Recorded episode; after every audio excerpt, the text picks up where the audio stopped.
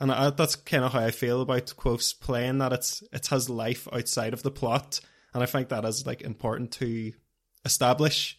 Like I, I, I just I don't like stories where it feels like this character only exists to serve the plot.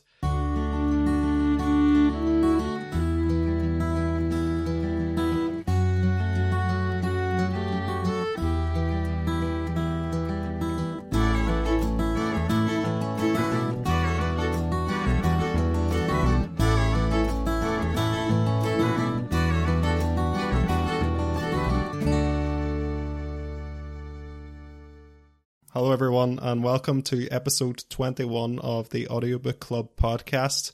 I'm your host for this episode. My name is Michael. I'm here with my three co hosts. If you guys want to introduce yourselves, What's up? Hello, I'm Stephen. Hi. Yes, hi. yeah. Uh, and so today we are going to be discussing The Name of the Wind, the first book in the Kingkiller Chronicles by Patrick Rothfuss, read by Stephen Degas. It was uh, pronounced like Vegas, wasn't it? Then in the end, It's, it's, it's, It's Rupert. Rupert Degas, Degas. sorry, Rupert Degas. Just uh, I'm gonna just keep that on because That's funny. You do the editing, so I know, Michael, it's up to you. So, why did I pick this book? I picked this book because this, I think, is a very interesting book to talk about. There's like, I don't know if you guys delved into it yourselves, but there's a lot of online discourse about this book, even today. When this was published, I think it was 2006 or 2007 was one of those years anyway. So a decent enough time ago, and there's still a lot of talk about this book to this day. A lot of comment sections debating this book. So I kind of wanted to see what you guys think, and I wanted to kind of get my thoughts out out loud here, just to to go over a brief summary of my thoughts, then without giving any spoilers away or anything. I think I think this book, I would call it. I would like go on the side of the fence more in favor of this book. I do think it is masterfully written. I think it's beautifully written. I think Patrick Rothfuss's prose is just excellent. I love. I think he evokes so much wonder in this fantasy book. I think it's a it's a great, very well told fantasy book. I like the what I think this fantasy book has that's so refreshing is like I think there's a lot of intimacy, which seems like a kind of oxymoron to put against it being called an epic fantasy. How can something be intimate and epic? But I think like Patrick Rothfuss does toe the line very well in this. It's like a very closed down story, but you have the sense of the gr- greater world beyond uh, what these characters are going through. So I think that balance is perfectly trod, and it's like it's not like a Game of Thrones or Lord of the Rings where you get the whole world described. You kind of you just get specific segments of that. But I think there's something there's an element of mystery and wonder that's kind of brought into it by that. So I think it's a different kind of take on the fantasy genre again. That was kind of my motivation for picking Mistborn last year and now the name of the one this year. I think it's a really interesting book. I do think it's a flawed masterpiece. I do think there are some I do think there's a lot of uh validity to the to the flaws that people raise about this book and and we will get into those in more depth. But overall I would be definitely favourable on this book. Um so I'm gonna start with uh I'll start with you, Jonathan, sure, if you want to give a, a bit of a summary on what you thought of the book without going on the spoilers. Yeah, I quite enjoyed this book. I thought, yeah, it was well written, um, quite easy to listen to. So both in terms of the writing style and the narrator. Yeah, I didn't think it was perfect. I do have a few gripes. So get on to more um, as we go through the story, particularly in the the kind of romance kind of stuff and a lot of repetitiveness around stuff like that. But yeah, in terms of like the magic system and like the actual mystery behind the magic system, it's because obviously we're coming at the point of view of like somebody actually learning the system itself. So you're kind of getting the knowledge as they're getting it. Um, I found it quite interesting and yeah, I, I kind of quite like, again, I think I've mentioned this, uh, I think it was, uh, what do you call the Mistborn book, um, that we, we read? Uh the Final Empire. Yeah, the final Empire. I think there's like with like magic systems, there always has to be like some kind of trade off. So I think that uh, again we'll get more in the discussion of the magic system, but I like you know when it's like not just all powerful, it's like this trade off and balancing that. Um, so yeah, I thought that was probably the most interesting thing of the book, and even though yeah, a lot of the book too focuses around the you know the money aspect. It's it's all there's a lot of mention of money in this book because of the main character, you know, troubles with uh, money and stuff and finances. But I actually quite like those parts, um, being from a maths background myself and like just thinking of everything in a quantitative way. So it yeah, it kind of appealed to me. money, wasn't it? I was right now. He he does go to university, so there's a lot of student debt. Yeah, yeah, that kind of it kind of like resonates, you know. Um, yeah, being young, Yeah. going to university, and not having a lot of money. Yep. And then anytime you find yourself with money, you end up just spending it straight away. Like it's yeah, it's it's quite a relatable book. But um, no, yeah, overall, I, I quite enjoyed it. Uh, great. Uh, we'll go to Stephen next there. Stephen, if you want to give your uh, summary of what you thought of the book without going into spoilers. Sure, yeah. Um, I was kind of up and down with this one. Uh, I thought it started off really strong, and then after about an hour, it went weird for me. And then until I got to university, it was kind of it was pretty cold on the on the whole thing. Wasn't enjoying it the best, but then the university part was really good. Liked all of that. Uh, so it was a bit of a roller coaster for me. Um, let me think. Uh, I liked the magic system. I thought it was really interesting. It was better than the Mistborn one because, like, like Johnny was saying with the trade offs and stuff. I think it just it handled better here, and it made more sense in my brain here, which was good. Uh, yeah, and other things that Johnny was saying, like cer- there was definitely loads of gripes, like the love interest stuff. A lot of the music stuff I thought was kind of out of place, or like it, it felt like it didn't really fit somehow. You know, it was it was kind of weird. I also don't really like it when the protagonist is amazing at everything just because they are. Right? There's no like, Yeah. there's no, We'll there's no build up. We'll He's talk ju- about that definitely. there's no build up. He's just amazing because of the plot. Yeah. Like Kelsier, he was the same. He didn't have a reason either, and that really bugged me.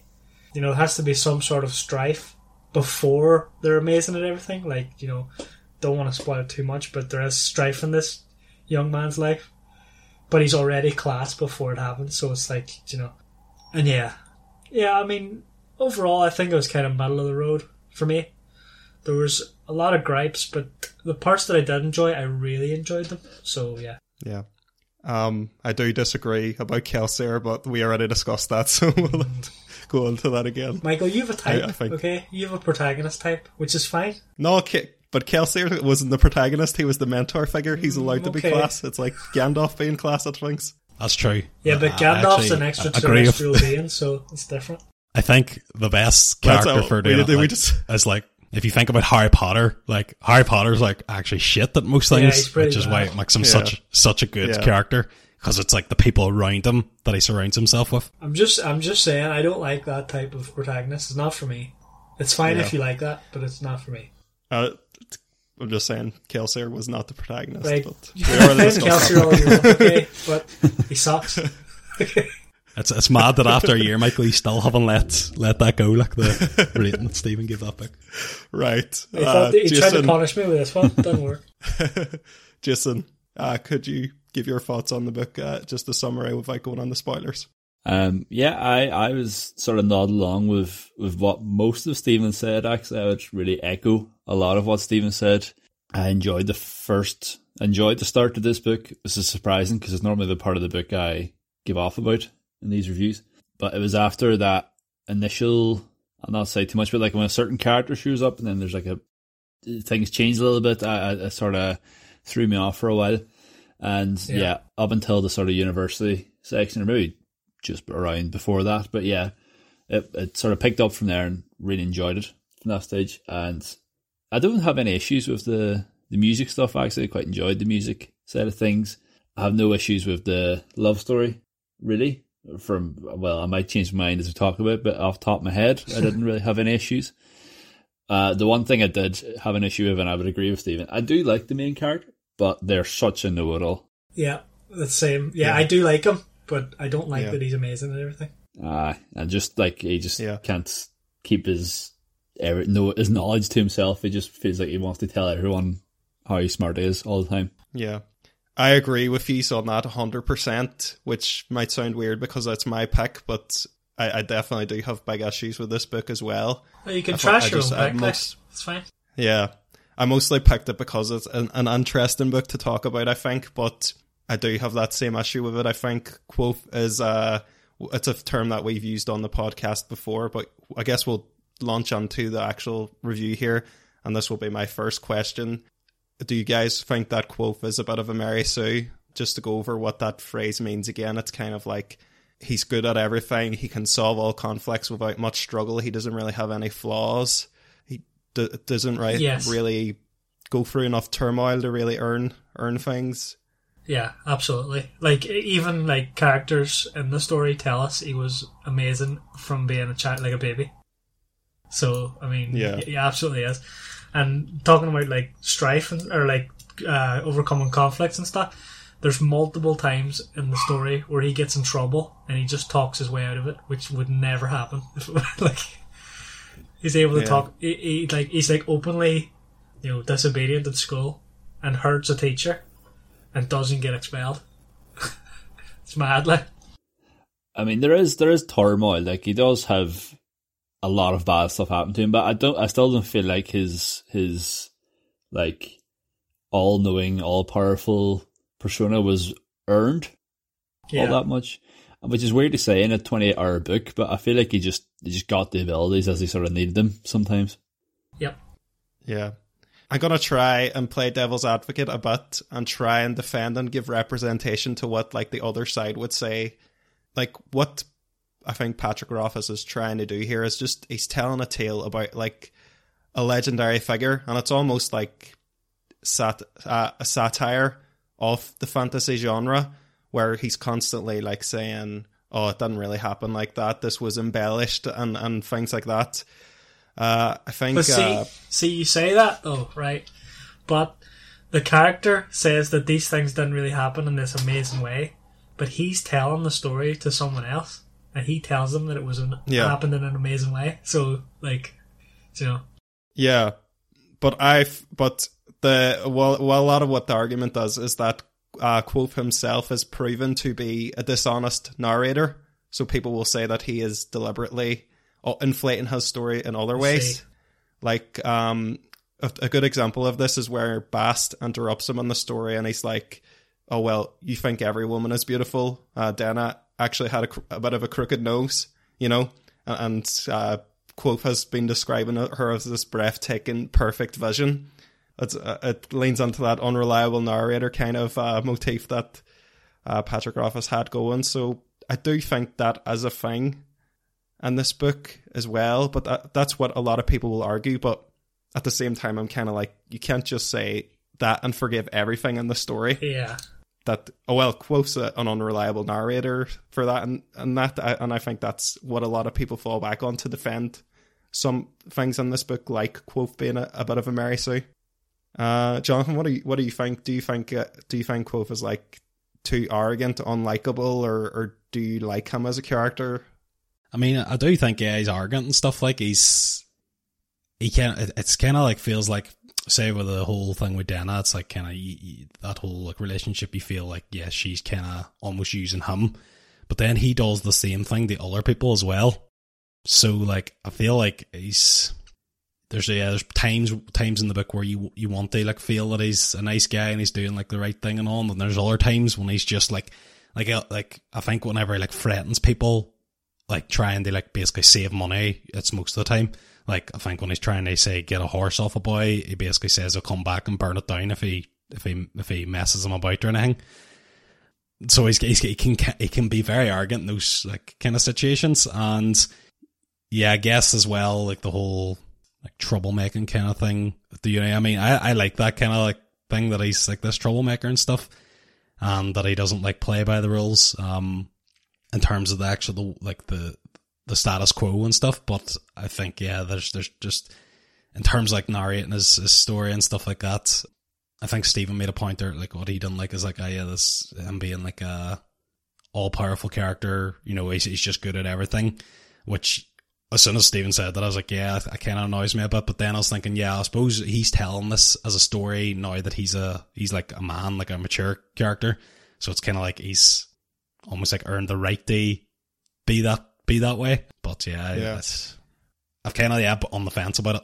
What I think too is like it's going for a kind of, and it's a weird comparison to draw, but uh, this book reminds me a lot of the of Forrest Gump because it has this framing story and the way the the way the the plot is set up. It's the character describing like these great events that they've gone through.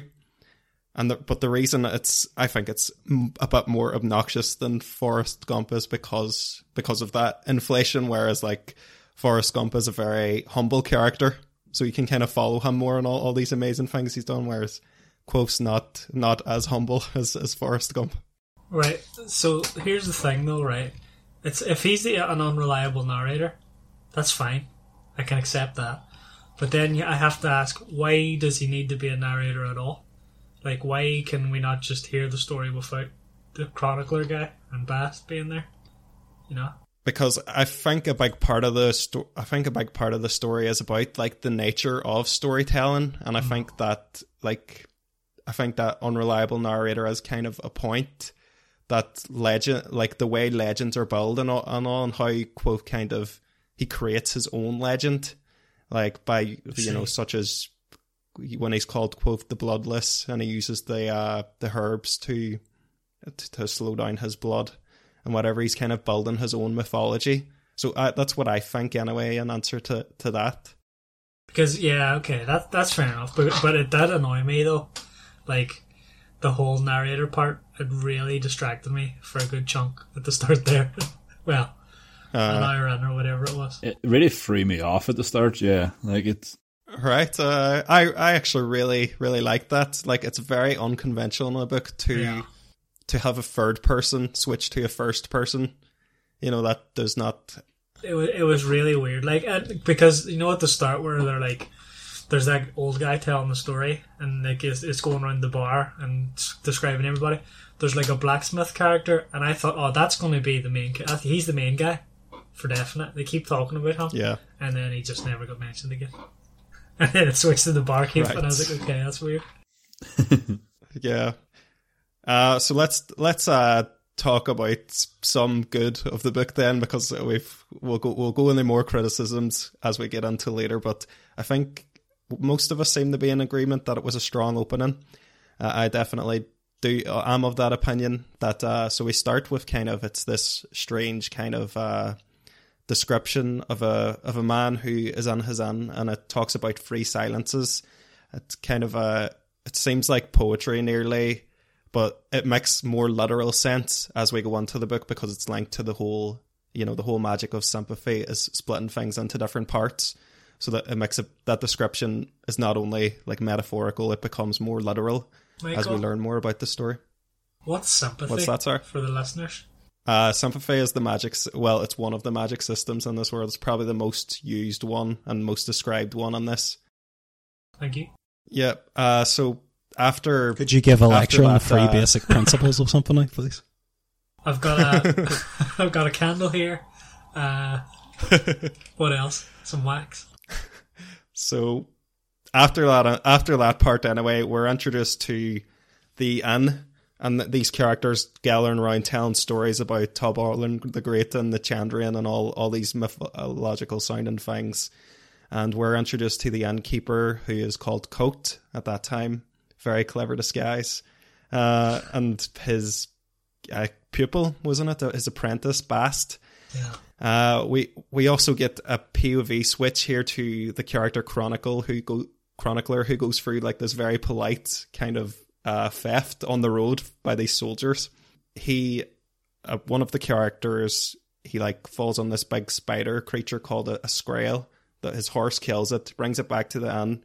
Uh, Kote realizes that there are probably more of them out there. He goes out to basically deal with it, and this is where he stumbles upon Chronicler. Uh, Chronicler comes back to the inn. Uh, Reveals that he's actually this legendary figure called Kvothe, and that he is willing to reveal his story to Chronicler, but only if he can tell it in his own way and take precisely three days to tell it. So this book, what we then go over within this book is all what is him telling it on the first day. So I think, and then we jump onto the past. So I think that's a good bridge there for the beginning. Um, I, I, I personally thought this was a great great beginning. I you said there was parts of it you found jarring. I didn't find it jarring at all, but maybe it's because I'm more familiar with the book. It, it Uh, wasn't. I for, thought- just to clarify, it wasn't the big like it, the this section that I had a problem with at all. It was the switch. Right. The, Okay. The, the Uh, flashback, if you will, is what threw me off. Before Uh, that, it was fine. We'll get well. Uh, we'll get on to that part then next. Um, what did you think? What did you all think of this part? Uh, I'll start with you, Stevens. Yeah, I thought I thought I really liked it. I thought it was really good. I, I thought it set up a mystery uh, that never happened. well, that never amounted to anything with the Scrael and the you know all that. And there was some stuff about like Bast and who he, he is. There was like little nods to th- stuff like Iron and stuff that he w- should be afraid of for reasons that weren't Yeah. clear. So I thought, you know, maybe he's like a vampire or something, but he's not. Um, he's like a Oh, he's he's a fae. Yeah. is a Fey thing, yeah. Um, but but yeah, I, I thought I thought there was um, at the time anyway when I was listening to it, I thought it was it was setting up like a whole like thing with the Scraels and you know there, were, there was going to be an attack or something like that. But yeah, I liked it for what it was. But looking back, it's annoying for me because that whole it may it obviously feeds onto the next book. I assume you know when he goes on to day two or whatever, but the whole Scrael part and the villagers seemed sort of pointless towards the end of the book, where you know didn't go anywhere. But I liked it for what it was. Yeah, this this first part, yeah, it was uh, yeah quite quite interesting. I I think I agree there. I think that these Scrael and stuff were going to be more heavily involved. Actually, I was thinking this the story was going to be mostly centered about like almost like Demon these hunting? monsters. Yeah, exactly. Yeah, like monster hunting or something like that. There, but yeah, um, maybe they come into it more in future books. But yeah, apart from that, I thought yeah the kind of introduction they like um Kvothe I'm finding like Kvothe's you know this got this big past and stuff like that and that he's gonna basically tell it. And you also get that sense of you know he's a bit of a panicky character because I think he's is like doesn't he argue with Chronicler about how the, the days that it's going to take to tell a story?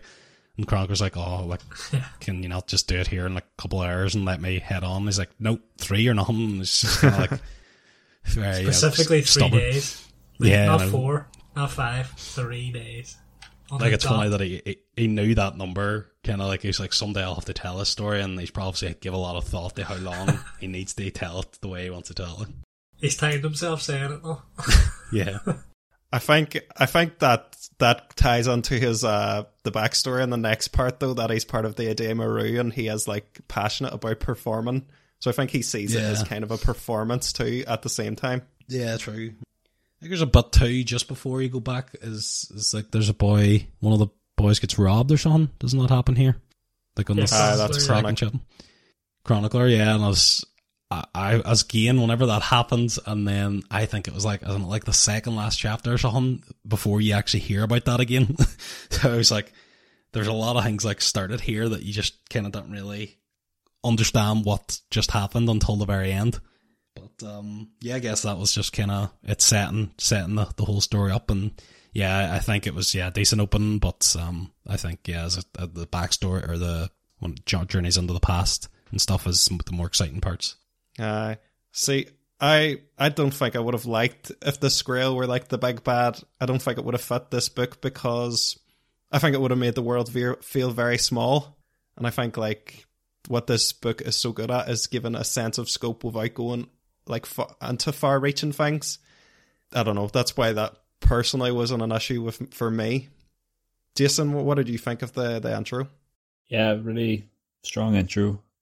I, I actually was, quite enjoying like the sort of multiple points of view at the beginning between uh, well the innkeeper I believe it was or was it Bast maybe I can't remember, can't remember who it was in this shit at the start and also the the the, the writer who's t- turn, writing the story I'm terrible with names in this book sorry um but Uh, I did Chron- enjoy the Chronicler writing the story. Chronicler. Yeah, yeah. But yeah, a really solid opening. Set the scene. Um, I quite like the sort of tension that was built up with the sort of It said A scene. Well, it, it's came started the book. Yeah. And I sort of let you know a bit about the characters. Yeah. Right. So uh the the story continues then it does like the flashback and then it starts to go into uh first person uh POV instead of third person. We start to get descriptions of uh Kvothe's past of his his history with like the uh, traveling folk, uh, the Edema Ruh, who seem to be kind of vaguely based on like the Irish traveling community. Is what I gathered. But they go from like city to city, uh, town to town, rather, and they they perform for the people there. During one of these performances, Kvothe sees like this kind of altercation with uh, with people, and one of the men like kind of uses the wind force magic, and Kvothe is uh, intrigued by this. The guy, uh, Abenthy, who is referred to as Ben henceforth in the story, is uh, he's kind of brought into the fold of the troop, and he becomes a sort of mentor figure for Kvothe, uh, teaching him kind of everything, giving him like this full kind of uh, education because, as is described in the book at certain points, you need a strong mind to practice magic as well. So it's important to be academic as well as learning these, which kind of gives a good reason for for Kvothe to have like this full education. So learns with Abenthy for a while, uh, goes into a lot of detail about what he learns and everything, and and starts to introduce you a bit to the magic of sympathy, as he as Kvothe like attaches sticks and coins to things, binds them. Then we go to uh, Abenthy. He meets somebody. Uh, he goes away with them. I think he falls in love with a woman or, or something like that. The troop are are left without him. Uh, Kvothe kind of wanders off into the into the woods. During this, uh, Kvothe's parents, or his father specifically, who was like a songwriter, has been writing this song about the Chandrian. He's been keeping it kind of close to the chest. And then uh, Kvothe returns to camp and he finds like everybody within the troop has been slaughtered. Then these these men who are described as kind of demonic sitting there. Um, he hears names. He hears somebody called Cinder and somebody called Haliax. He hears them talking about how how some families have been singing the wrong sort of song, so it becomes clear that this is probably these people are probably the Chandrian and they've probably killed them because of the of the song that's being created. Then we get a skip forward back into the into the end when Kvothe is telling the story and he he kind of says, "Oh, it's okay. It was a long time ago," and then he goes out in secret and kind of breaks down. What do you guys think of this part of the story? I, in fairness, I actually did. I like this part of the story as well. Quite like Ben or Abenthy. I thought the dynamic between him and young Kvothe was uh, quite good. Definitely some bits that dragged in their chapters, like when Bentley sort of teaching him like the magic of sympathy. But I, I thought overall it was good, and I thought, yeah, sort of right up where he took it to, to sort of where his family gets slaughtered, like that really was a was a big moment for the character and in the story itself. Something you probably could have guessed was going to happen. You, you imagine there's going to be some sort of tragic backstory, but yeah, I really enjoyed enjoyed this section. This this was probably uh, up. This is the sort of part of the intro, so the first few hours that I liked yeah, I think this was a it was a big like important part of kind of Kvothe's motivations going forward on the story. Uh, Stephen, what did you think of this part? You you find Yeah. this jarring uh, going onto this part? just just just the first sort of bit where it you know flashes back well w- once you realize that this is going to be it now it's going to this is the main tale right that we're like the whole point of the book basically and you know it's it's flashback and it's switched POV or not POV but like format from third to first person is that right or is the other way around yeah, it goes third to first eye. yeah. Okay. So the the switch. w- Once I, I realized that that's what was happening, it, it kind of it was jarring, like. Uh, but then once I got used to it, it, it didn't really matter anymore. But still kind of annoying. Uh, but all, all the stuff with the Bentley, yeah, I loved all that. Um, all, the trip was kind of kind of there. Uh, I did thought I think a lot of it dragged um, when they were traveling around and stuff, but not like how Jason said with the Bentley. I, I actually really liked the Bentley parts where he was teaching them and stuff. I thought they were they were the most inter- interesting parts of this section. You know, the sort of Luke and Yoda moments that were happening. Very much, uh, you know, reflections of that. I thought. I still still enjoyed most of those parts. I just remember there's one section where I just felt it was just dragging on for a bit. Might just be a particularly long Right. chapter, but I just felt like Yeah. like come on, yeah. Yeah, I, I like. I really did like Abenthy as a character, though. I think um, I wish there was more of him. Um, Yeah, maybe he comes back in book two. I don't know. Uh, does he? maybe. Okay. Yeah, and then obviously the stuff with the Chandrian. I thought that was a good setup for them as the overall big bad. Obviously, spoilers, they, they don't appear again in this tale, but they are like central to the whole story, which which I, I thought setting them up like this was, was quite good. Yeah, I liked it. Yeah, Jonathan, what did you think of that section of the book? Um, yeah, I kind of agree with what uh, Jason and Stephen were saying. Um, I thought it was a bit slower this part than um, later parts in the book. Some of the, yeah, some of the stuff of, of Abenthy was quite interesting because it's kind of where you got the uh, the first bit of knowledge about the the magic and stuff like that, and like him teaching him and like find out that he's like this kind of child prodigy and stuff. But yeah, it kind of did get a bit repetitive. It kind of seemed like it was like you know do a lesson with him and then they used to home with a trip at night and his parents were like performing and then repeats kind of like that but no i think it was a good kind of setup um and it also has that classic superhero uh intro that you know the parents get murdered and then the boy Yeah, the orphan. goes seeking revenge yeah so uh Yeah. it's kind of kind of yeah i was sitting there thinking you know he's i guess this guy's gonna become some kind of superhero but um as Yeah, it goes lot on of in the tropes. story A lot of tropes in this book, but that's not a bad thing because that's why they're tropes because they're good. Yeah, yeah. As, Yeah, as it goes on, I think that um, he's he's it's kind of like he's very. He, it seems like he's very selfish the way it goes on. Like he, he's only looking for revenge. Like he only wants to learn all this stuff just so he can get his revenge. I mean, obviously it's understandable, but um, I feel like that's what kind of separates him from like the superhero one. It's like, like for example, like if you think about Spider Man, I think a lot of a lot of superheroes do like start like that where they want revenge. Yeah, and then exactly. They, they Yeah. learn a, they learn a lesson where it's like, no, actually, I need to save people. Yeah, it's literally what I was about to say. It was kind of like the Spider Man when Peter Parker's looking for revenge, and then you know it ends up getting Uncle yeah, Ben exactly. Yeah, exactly. So I feel like in this story that still hasn't really happened for him. I think he still wants that revenge, but there's a lot of questions, uh, like in terms of like, for example, the character Denna. You know, she has quite a mysterious background as well, and she seems to do exactly kind of as he does.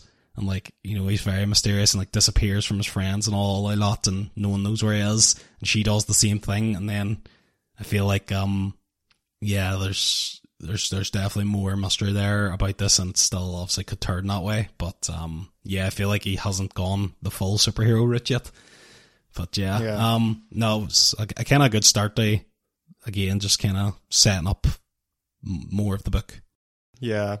I, I I basically agree with what you guys are saying. I, I, I quite liked Abenthy too. I liked the uh, explanation of the magic. I enjoyed being with the trip. I thought I kind of like just like mundane things happening within a magical world for a while. I like to get that sense of like there's real life going on while all these magical things were happening. So it felt very, it was good grounding for me before you get into more mythical things. The Chandrian, I thought they were they were pretty like threatening. They were a good kind of presence in the book. Uh, I thought the narrator uh, Rupert, doesn't it? Uh, he, I thought he did an excellent job Robert. of their voices. Robert, sorry, was it Robert or is it Rupert? Isn't that no, Rupert? That's Rupert. Stephen. It is Rupert, Rupert, uh, just it just messing me. I, I thought he did a I thought he did a great job with their voices and made them seem very sinister. And actually, that I thought it was very emotional the way uh, it skips back and then Kvothe is like he's denying kind of that it has any impact on him, and then he broke down outside. I thought that was a very realistic way to show like long term grief. Yeah, that's my thoughts anyway. I have a question, and I think it kind of fits into this section. Why is it called sympathy? That was kind of lost on me. I can't remember if it was explained or not, or if I didn't understand it. But why is it called sympathy? seems to be possibly possibly because of the trade off of it. Like you have to, as in the Yeah. I can't remember what you call the magic system in The Witcher as well, but The Witcher's similar. It's like you know, Sohan has to you have to destroy Sohan so so you can Yeah. create Yes. something basically, and it's kind of like a trade off. So I think sympathy is kind of like a, just a name that kind of goes with yeah, it. Because you, f- I feel like uh, there's a big sense that uh, Patrick Rothfuss, as much as possible, was trying to like adhere to the laws of thermodynamics in some kind of way Yeah, with his magic system. yeah, because isn't the third law of uh, sympathy the first law of thermodynamics is the conservation of energy? Yeah. Do you want to give us a rundown of how sympathy works? Or Well, we're about to get that in the next few chapters, aren't we? Um, just before we go on, suppose. I, I can't remember if it was mentioned, but maybe you know. Um, is there any indication of how, like you know, when uh, Kvothe's telling a story, how long ago this is? Like, what age is he when he's telling the story, and what age he's like fifteen, isn't he? When he goes, I when he's think at he uni mentioned stuff. something about f- he's 50 or something. No, Something he's not. that He's out to me. he's 50 or something no. like uh, he he do, no he does tell his age, and it is 50. This is this is a bit of an issue for me with the book too. He is thirty, which Shut up. What? I I know I know. He's basically retired. I know I know. That is, I know, that is a big issue. I, Ruined it I for me a wee think he should be about he should be about fifty. Stephen, I think your instincts on that are correct, but in the book he is. I think he is described as being thirty. So at- he's at the end. basically re- he's basically uh, retired like at the age of thirty, and like he's going on as if like, oh geez, I've had this big hard Yes. life and all. Like even though Yeah. he's he, he's, Well, he's, he's- he's still in in his hiding, prime, like- if anything. Yeah, I I agree. He should have been he should have been aged up a bit. I, I know what he, I think again. I know what Rothfuss was going for. That he's just he's beaten down. His confidence is wrecked. He's a ruin of a man. But I really think he should have been aged up a bit. Telling this story, being thirty is a bit ridiculous. Doesn't he like, doesn't he like pull a muscle, like, you know, building the fire? I can't remember that. I can't, I can't remember that. To be fair, I'm 28 and I do stuff like that too. man. So He hurts himself building the fire or something. I swear, I'm sure I remember something about that. Uh, I cannot remember that part, but yeah, maybe. and then I was like, oh, he's, he must be like, you know, old enough to be injured by s- simple Yeah. things.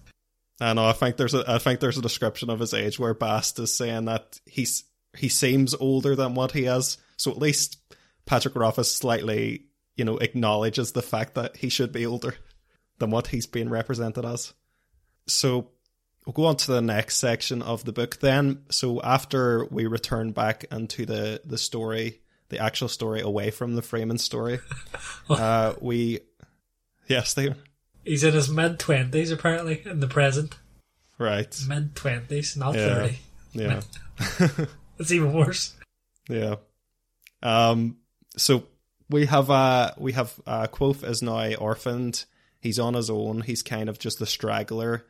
Uh, he's got his dad's loot, but the strings are nipping, and he's not having a great time.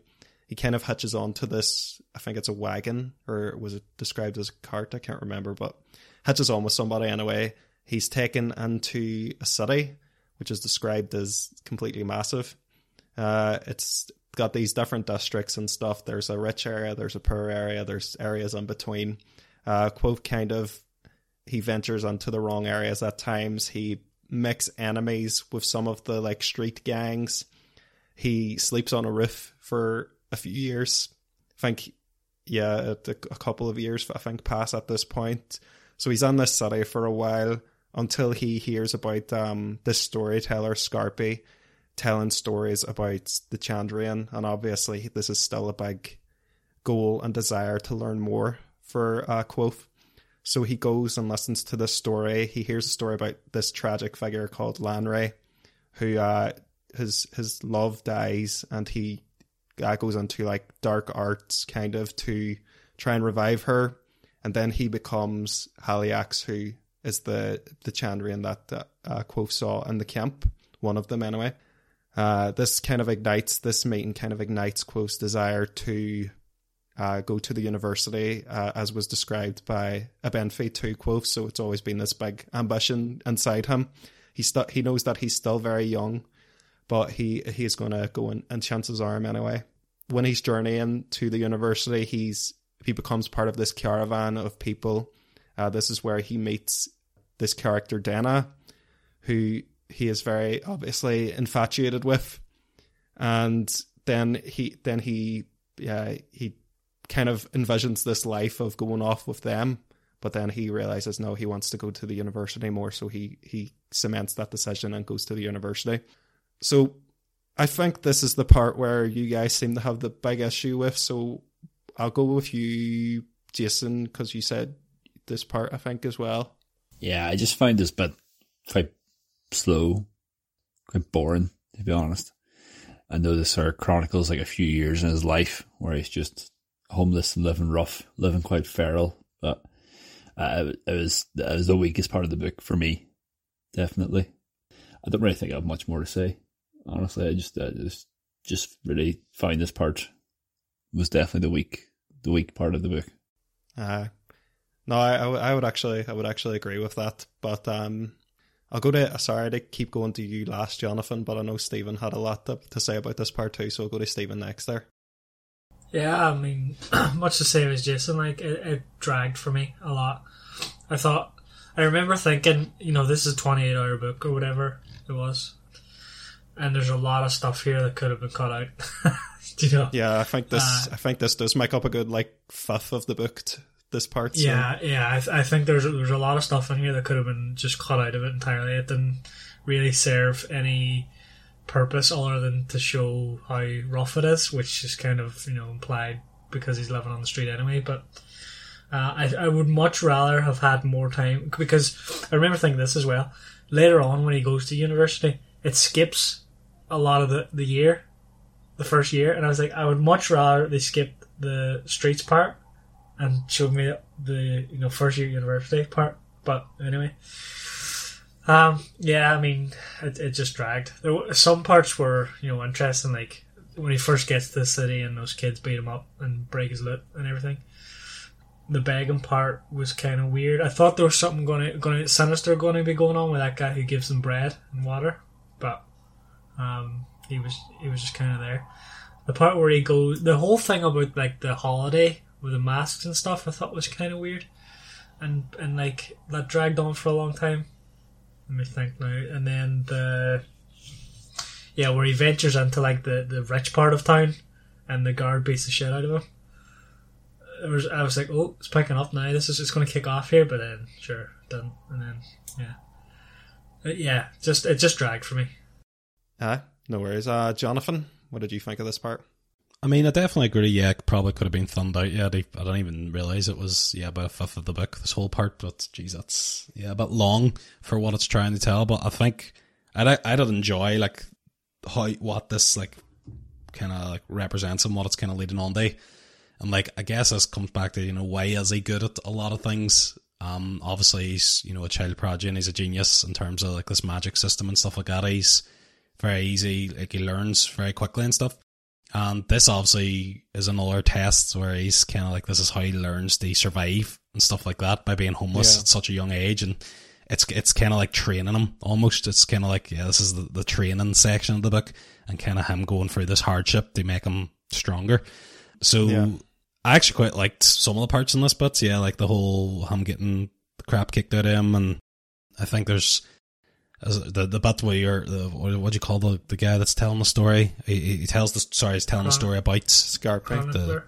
Oh, s- yes. yes, the what do you call the it begins with L. Um, Lanre. that's uh, he's be, uh, he's more or less like as it's more or less saying that he's the leader of the Chandrian, like he, he becomes bad, or is it just is this just a like a almost like a myth kind of thing?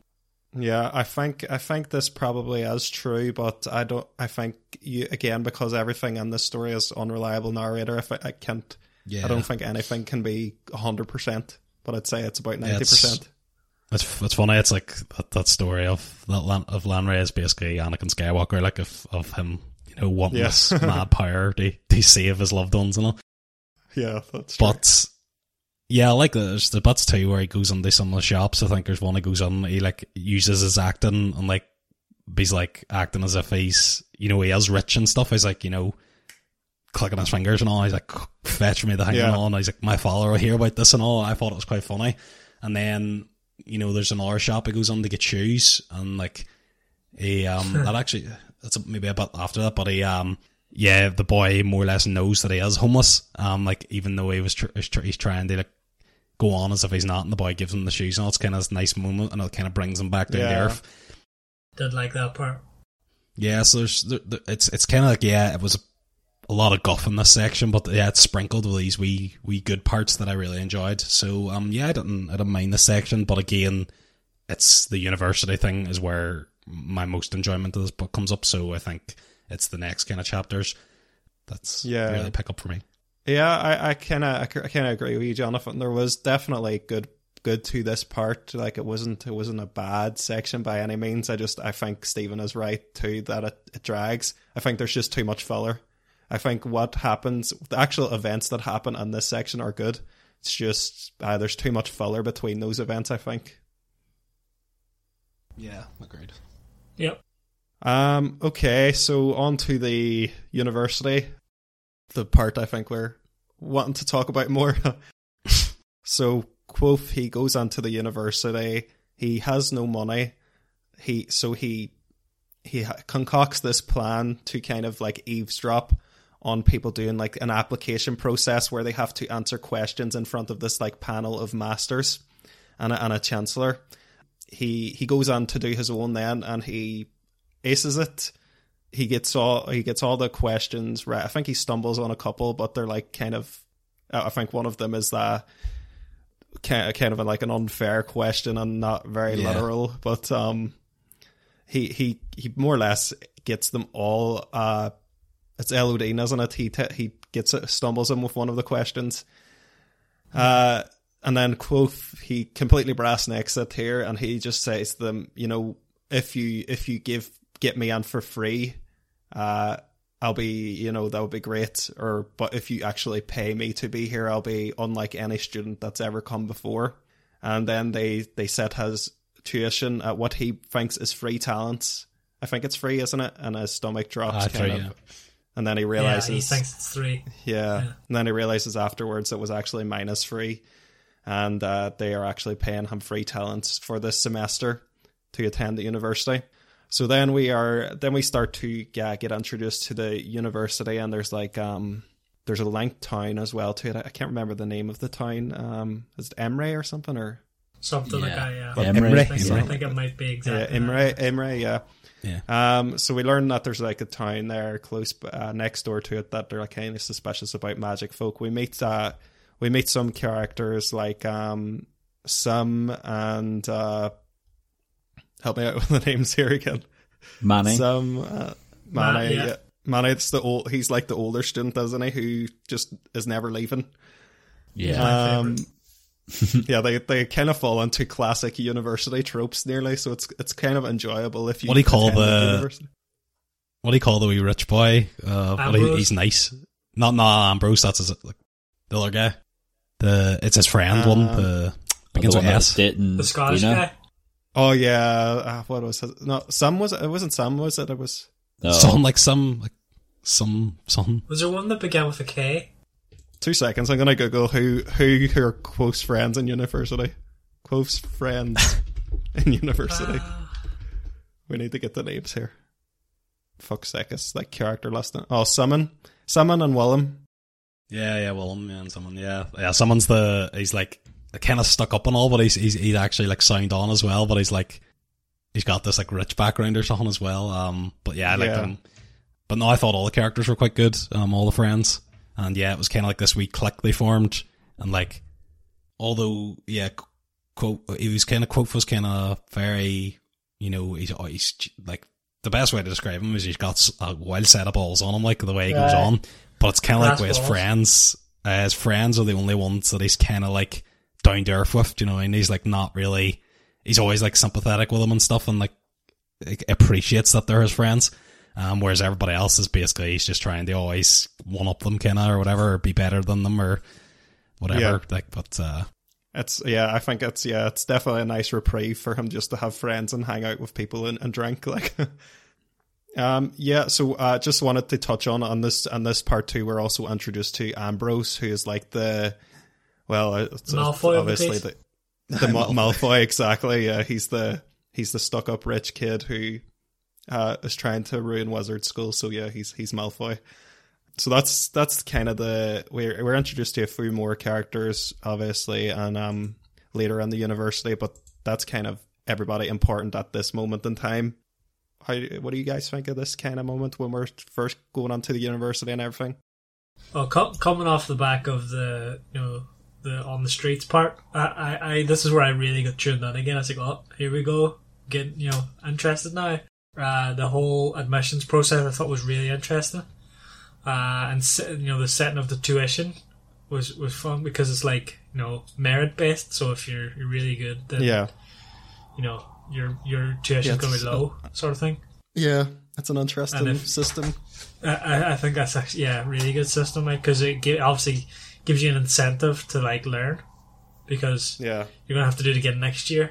So when you get quizzes, you want to know everything. So yeah, I, I thought it was really interesting. Yeah, um, I did like the part where he brass necks it.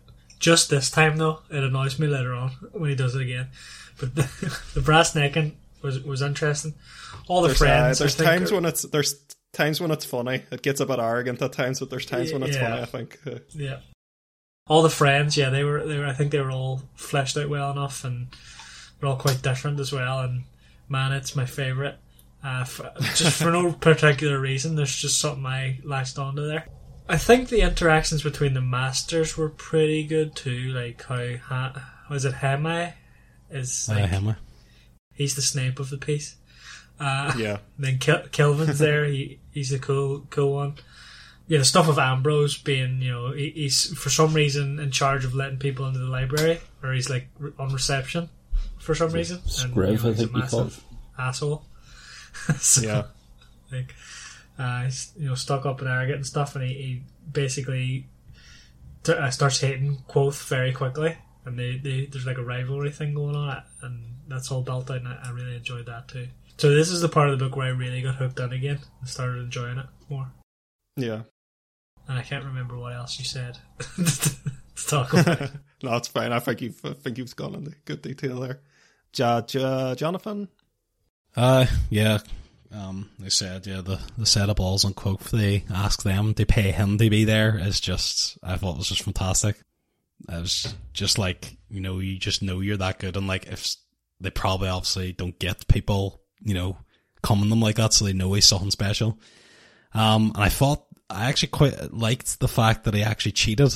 That, like, even though he's this genius or got this mad, like, you know, grasp of these subjects at such a young age, he's still not good enough that he could definitely come on, like, he has to cheat because he's like, yeah, I'm good, but I'm not good enough that I could get everything right, so I'll need to, you know, get this extra bit because he, he obviously has no money and he needs to basically get him for free or even better, get paid to be in. I think that's another example of him like constructing his own mythology too. It's like this guy who just came on and aced everything, but it's him manipulating kind of the system. Yeah.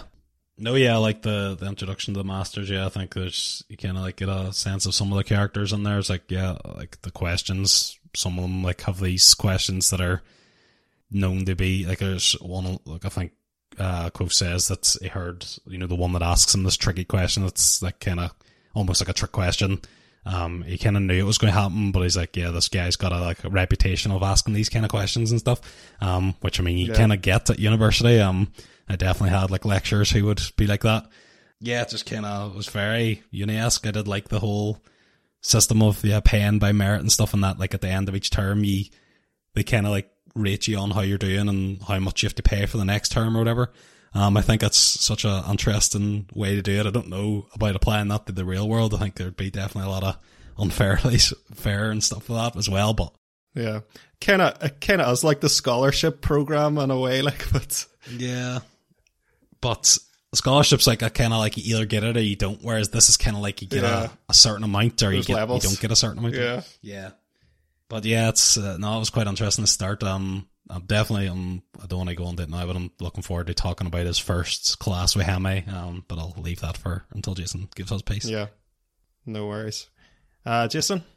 Yeah, I've enjoyed the enjoyed the mission emissions process. Although again, uh, I, I well, I enjoyed like the, the full chapter of them just asking him questions, but it, it was like, is this going to be the full chapter? You know, but it was good. I yeah, I like the arrogance at this stage, but I think once it becomes like a recurring feature, it does sort of wear you down a little bit. I, I really like Sim and Manet. Um, I like Ambrose as the sort of antagonist, I suppose, a little bit. But yeah, he's definitely just a Malfoy of the story, isn't he? Yeah. uh, a bit. Yeah, I was a he's bit just confused to start. He's just a dick. Yeah, in my head at the start, he was like a an old librarian. It took me a wee minute to realize he was also a student. Oh, really? Yeah, Yeah, yeah. Um, I, I had I had the same thing. Yeah, So I was very confused as to why this boy was beefing so much with students, but I got there. But no, it was it was good, good way to sort of introduce the characters at the university and to sort of set us off on this, this sort of second half of the book, really. Right. Uh, launch onto the next part then. I'll try and cover a lot here in this next wee segment. So, Kvothe goes onto the university. He sees the archives, which are described as these massive kind of vaults of books, endless books that aren't really arranged in any kind of order. So, I wonder how anybody can ever find anything in here. But, um, yeah, he this is a big motivation for him being here because he suspects like all all knowledge across the world is probably in here at some point, so he can learn more about Lanre and the Chandrian in here. There's some trickery by Ambrose here. He's he comes across as a big ass and Kvothe is like challenged by one of the masters to to like lead a lecture. And Kvothe accepts and, and uses sympathy on the on the master. Um, this is a big no no. It's malfeasance to use use his magic in, in like a harmful way. So he is, uh, you know, he's he's threatened. He threatened to receive lashes for using this magic uh, against him. Yeah, he receives the lashes. He he takes um some kind of herb kind of medicine kind of stuff to to numb the pain and stop the bleeding. Uh, he doesn't really bleed after he's last, which kind of adds to his reputation of being called Kvothe the Bloodless. So we kind of learn that's where that particular name comes from. starts working with Kilvin as well. I think. Uh, yeah, he does. Yeah, he starts. Um, he goes on to artificing. He he does well on his exams, but he does not get the very generous offer that he did for last semester. So he has to borrow money. So he goes onto the onto Imre and he finds somebody called Devi, who is like kind of a loan shark, but uh, she does not threaten with like any kind of physical force or anything. Instead, she, as a former student, she can use sympathy, and one of the most powerful links is blood. So she demands a few drops of Kvothe's blood to kind of seal the deal. He's very reticent at first, but after he sees a loot and he's like, "Oh, I, I want that loot," he goes back and kind of says, "Yeah, uh, I'll, I'll have that." Um, Kvothe, he he starts to play at like this kind of exclusive area where you can gain like um silver is it a band or something like that? It's called your Pipes, pipes. pipes, yeah. Yeah. oh pipes yeah. So he uh to get pipes for like this makes you like a very illustrious uh, musician. He he plays this song like uh this the Savien song. It's like this really renowned but really hard to play song. He has no partner to play it with uh, but he suspects that somebody in the crowd will join him if he plays it well enough. He's proved right, and then he kind of goes searching for this person, and lo and behold, it is this Denna person that he had been in the original caravan with. Um, but she is with like another man now, which is a common a common thing for this. She always seems to be with somebody else. So we learn that like uh, I think uh, during that point too, wasn't it Ambrose tricks Kvothe into taking a candle into the archives? Yeah. And because he took like an open flame into this sensitive environment, he is then banned from the archives, which is obviously very devastating to him because his entire one of his biggest uh, motivations here is to learn about the Chandrian, and without access to the archives, you know that is uh that's messed up. Um, Ambrose also tricks him with uh he, he's messing with uh, at the end uh, when he's playing the song. His strings snap, and uh, suspects some foul play. He also thinks that P- uh, Ambrose has like been paying people off to kind of avoid using him as a musician. So I think that's probably where we'll leave that part. Um, what did you guys think of all all of this? Uh, we'll go with you first, Jonathan, this time. Uh, yeah. So I said, I was looking forward to talking about the whole lecture part. Um, I thought that whole chapter about the giving the lecture was it's probably my favorite chapter in the book. Definitely like the kind of the funniest or like the yeah, just made you feel good. Um, it was funny like how that's the you know the pe- it starts with the people coming into the guy's class late and he's you know being a pure bastard to them like he's just being like you know, why are you late? And, you know, write me an essay on the concept of like time or something like that.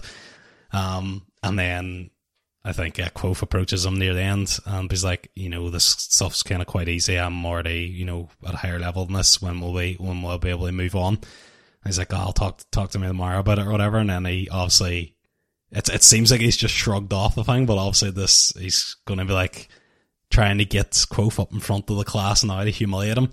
So he's basically says the class that uh, Kvothe's uh, already an expert in it is going to take today's class, you know, Kvothe without knowing anything about it. And Kvothe, you know, you know, is not going to back down from a challenge and goes up and gives a good lecture. I think the whole point then with like, you know, him using the sympathy on him and then in the actual, uh, I think it's the horns is where the, the, uh, judgment is basically made and like where it's more or less like a trial. Um, and you know, Kvothe argues that the teacher allowed him to use the something like, you yeah. know, give him permission to do it on him. Um, so I thought it was quite unfair then that he was actually, you know, punished for it. Um, because, yeah. you know, he was allowed to. That's you know, quite, I thought it was quite a low blow then. It made me hate, uh, him even more. The fact that he was so petty about it and actually went and told, you know, tights out, like, tights you know, um, so, um, yeah, I, I, it, it's it's added now that Hemme and Ambrose seem to be you know the two. It's like you've got the Hemme as although I think maybe making a comparison of Hemme to Snape wouldn't be a great one because you know Snape ultimately wasn't as bad, but like in terms of Snape's teaching, the way he teaches and stuff, and the way he just like takes out in Harry all the time, um, this is like a, a good kind of comparison. But I think, uh, yeah, that whole part there was probably my favorite part of the whole book. Um, just just because of the you know him getting one over early early doors and kind of proving that he was you know as this you know they, they've they've paid him to be there and he said he's you know he's as good as he says he is and he's went and actually proved that he is good. I just thought it was so uh I don't know relieving or something just to kind of like this whole chapter just kind of made me feel you know oh this this guy is the fucking the king like but the part with the I'll just move on to the part with the the whole play playing the lute and all. I didn't mind actual like the fact that he's you know playing this lute. It's kind of like this his like life is basically split into two. It's basically his music aspirations and his magic and knowledge aspirations. Um, I think the music part isn't terrible, but it's definitely not as interesting for me.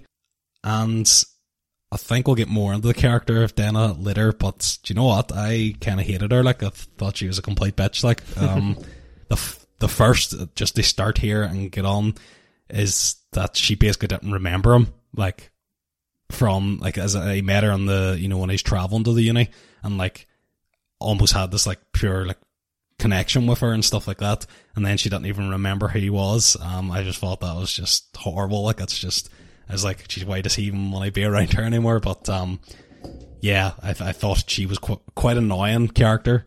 I did like the uh, the the interactions between her and Kvothe and how Kvothe was kind of like infatuated with her. It's almost like his his weakness. Um, but yeah, I just thought she's just not a likable character. Yeah, I think if I go back to like the Forrest Gump comparison, she's definitely the Jenny of this story. Yeah, yeah, exactly. Stephen, what what did you think of this part? Yeah, I think I agree with Joey. This is probably the strongest part for me. The so the first like sort of lecture that he goes to, I really enjoyed that. Did think Hemme was a bit of a creep when like as Johnny was saying, like all the, the people come in and he's giving them essays for being late and stuff. And then the one girl who comes in is late and he's like tells her to cross her legs and all. I thought he was well, what is it he says? What was he it he says, said uh, there? And it was so closes the gates of hell or something. Or? I yeah. close the of hell. I thought that thought was like I was laughing out loud. It, it was it was funny, like, but I thought what a creep. Uh, yeah. At the same time, so I was definitely you know against him from the start. And then you know he does the lecture and everything, and gets sort of the trial and stuff. I did think the the outcome was not fair. I don't think it's ever like good to be whooped, especially at school, right? But at yeah. the same time, it's not so much that he did it on a teacher. It's that like you know they're trying to make it so artificer. No, is it artificers? What's what's the like profession nine? you would have? I'm not. Yeah, um, I'm not sure actually. I can't. I think it Arcanist, sorry, it, but an, an ar- uh, arcanist. Ar- arcanist. yeah, Oh, They're they're trying to. So they're trying to present the appearance that arcanists aren't dangerous, right? And what he did was har- harm somebody, so that goes against Yeah. the whole thing, uh, Yeah. right? So I think that's fair enough. Uh, but yeah, anyway, I, I thought the whole, um, you know, the bloodless part, I was like, f- fair enough. That's uh, whatever. I don't really care. Um, and then yeah, the stuff about the the music thing, I I liked it, right? Where he goes to the town and he buys the lute and goes to this big club and plays it and everything. I liked that, but I just didn't think it fit in this story. It seemed like a weird detraction from the magic part where he's just playing music, Yeah. which is fine. But I think it went on too long again. Um, the, the the the whole stuff about money and you know he goes to the loan shark and all. Something about that I found jarring as well, where there was a lot of focus on getting cash. Where again, I would rather have seen him learn how to use the magic, but I mean, it's not a big deal really. Like I still enjoyed it. But yeah, I, I liked it. I liked the section. Probably my favorite part of the book. Yeah. I, I actually really like the parts about music in this book. Like I think um, there's a lot of. Oh no, I, li- I like them. I like them, Aye. I, I, but I just don't think they fit in this story. I, I I think like um, I can't. I remember like um, I think it was um like a Brandon Sanderson lecture on I heard one time, but he talked about he talked about how like characters shouldn't fit their stories perfectly. Like there should you should feel like there's kind of a, a life and a protest outside. And I, that's kind of how I feel about Kvothe's playing that it's it has life outside of the plot, and I think that is like important to establish. Like I, I, I just I don't like stories where it feels like this character only exists to serve the plot. I like that he has things that you know aren't kind of to do with what's going on. I think it makes Do you him know what a I Yeah. did like? interesting I, character. I would I would agree, but I think it, there was too much of it. Is what I'm trying to say. ah, okay. I I think the see the way the music scenes were done were good because I I just hate when there's a song in a s- in a story. Yeah. Yeah. But they didn't actually like sing the songs or anything. It was just like you know, Kvothe absolutely like sh- was shredding the lute and stuff, and it was describing what was going on, as You're gonna hate opposed the to book that I recommend. yeah. I just see see like I don't. Lord of the Rings books, right? I want they like them, but see all the singing, hey, and Tom Bombadil, and oh my god, hey, it's it's so hard to like love whenever these. It's it's it's not that the obviously the narrators aren't you know professional singers or nothing like that, but it just uh just like takes me oh, out of the book, like it takes me out of the story when I hear the song. Like it doesn't add anything. So I was so happy the way they did it in this book. So I just wanted to bring that up. a, p- a part I kind of I forgot to kind of pepper into this too was all the stuff with like Elodin, who's like the master namer, and uh, Oh, yeah. he's kind he's like this kind of eccentric character, and he shows Kvothe like this part of the university where there's like a lot of students who have lost their mind, and it's because they kind of have been including learning himself. yeah, has branch of magic.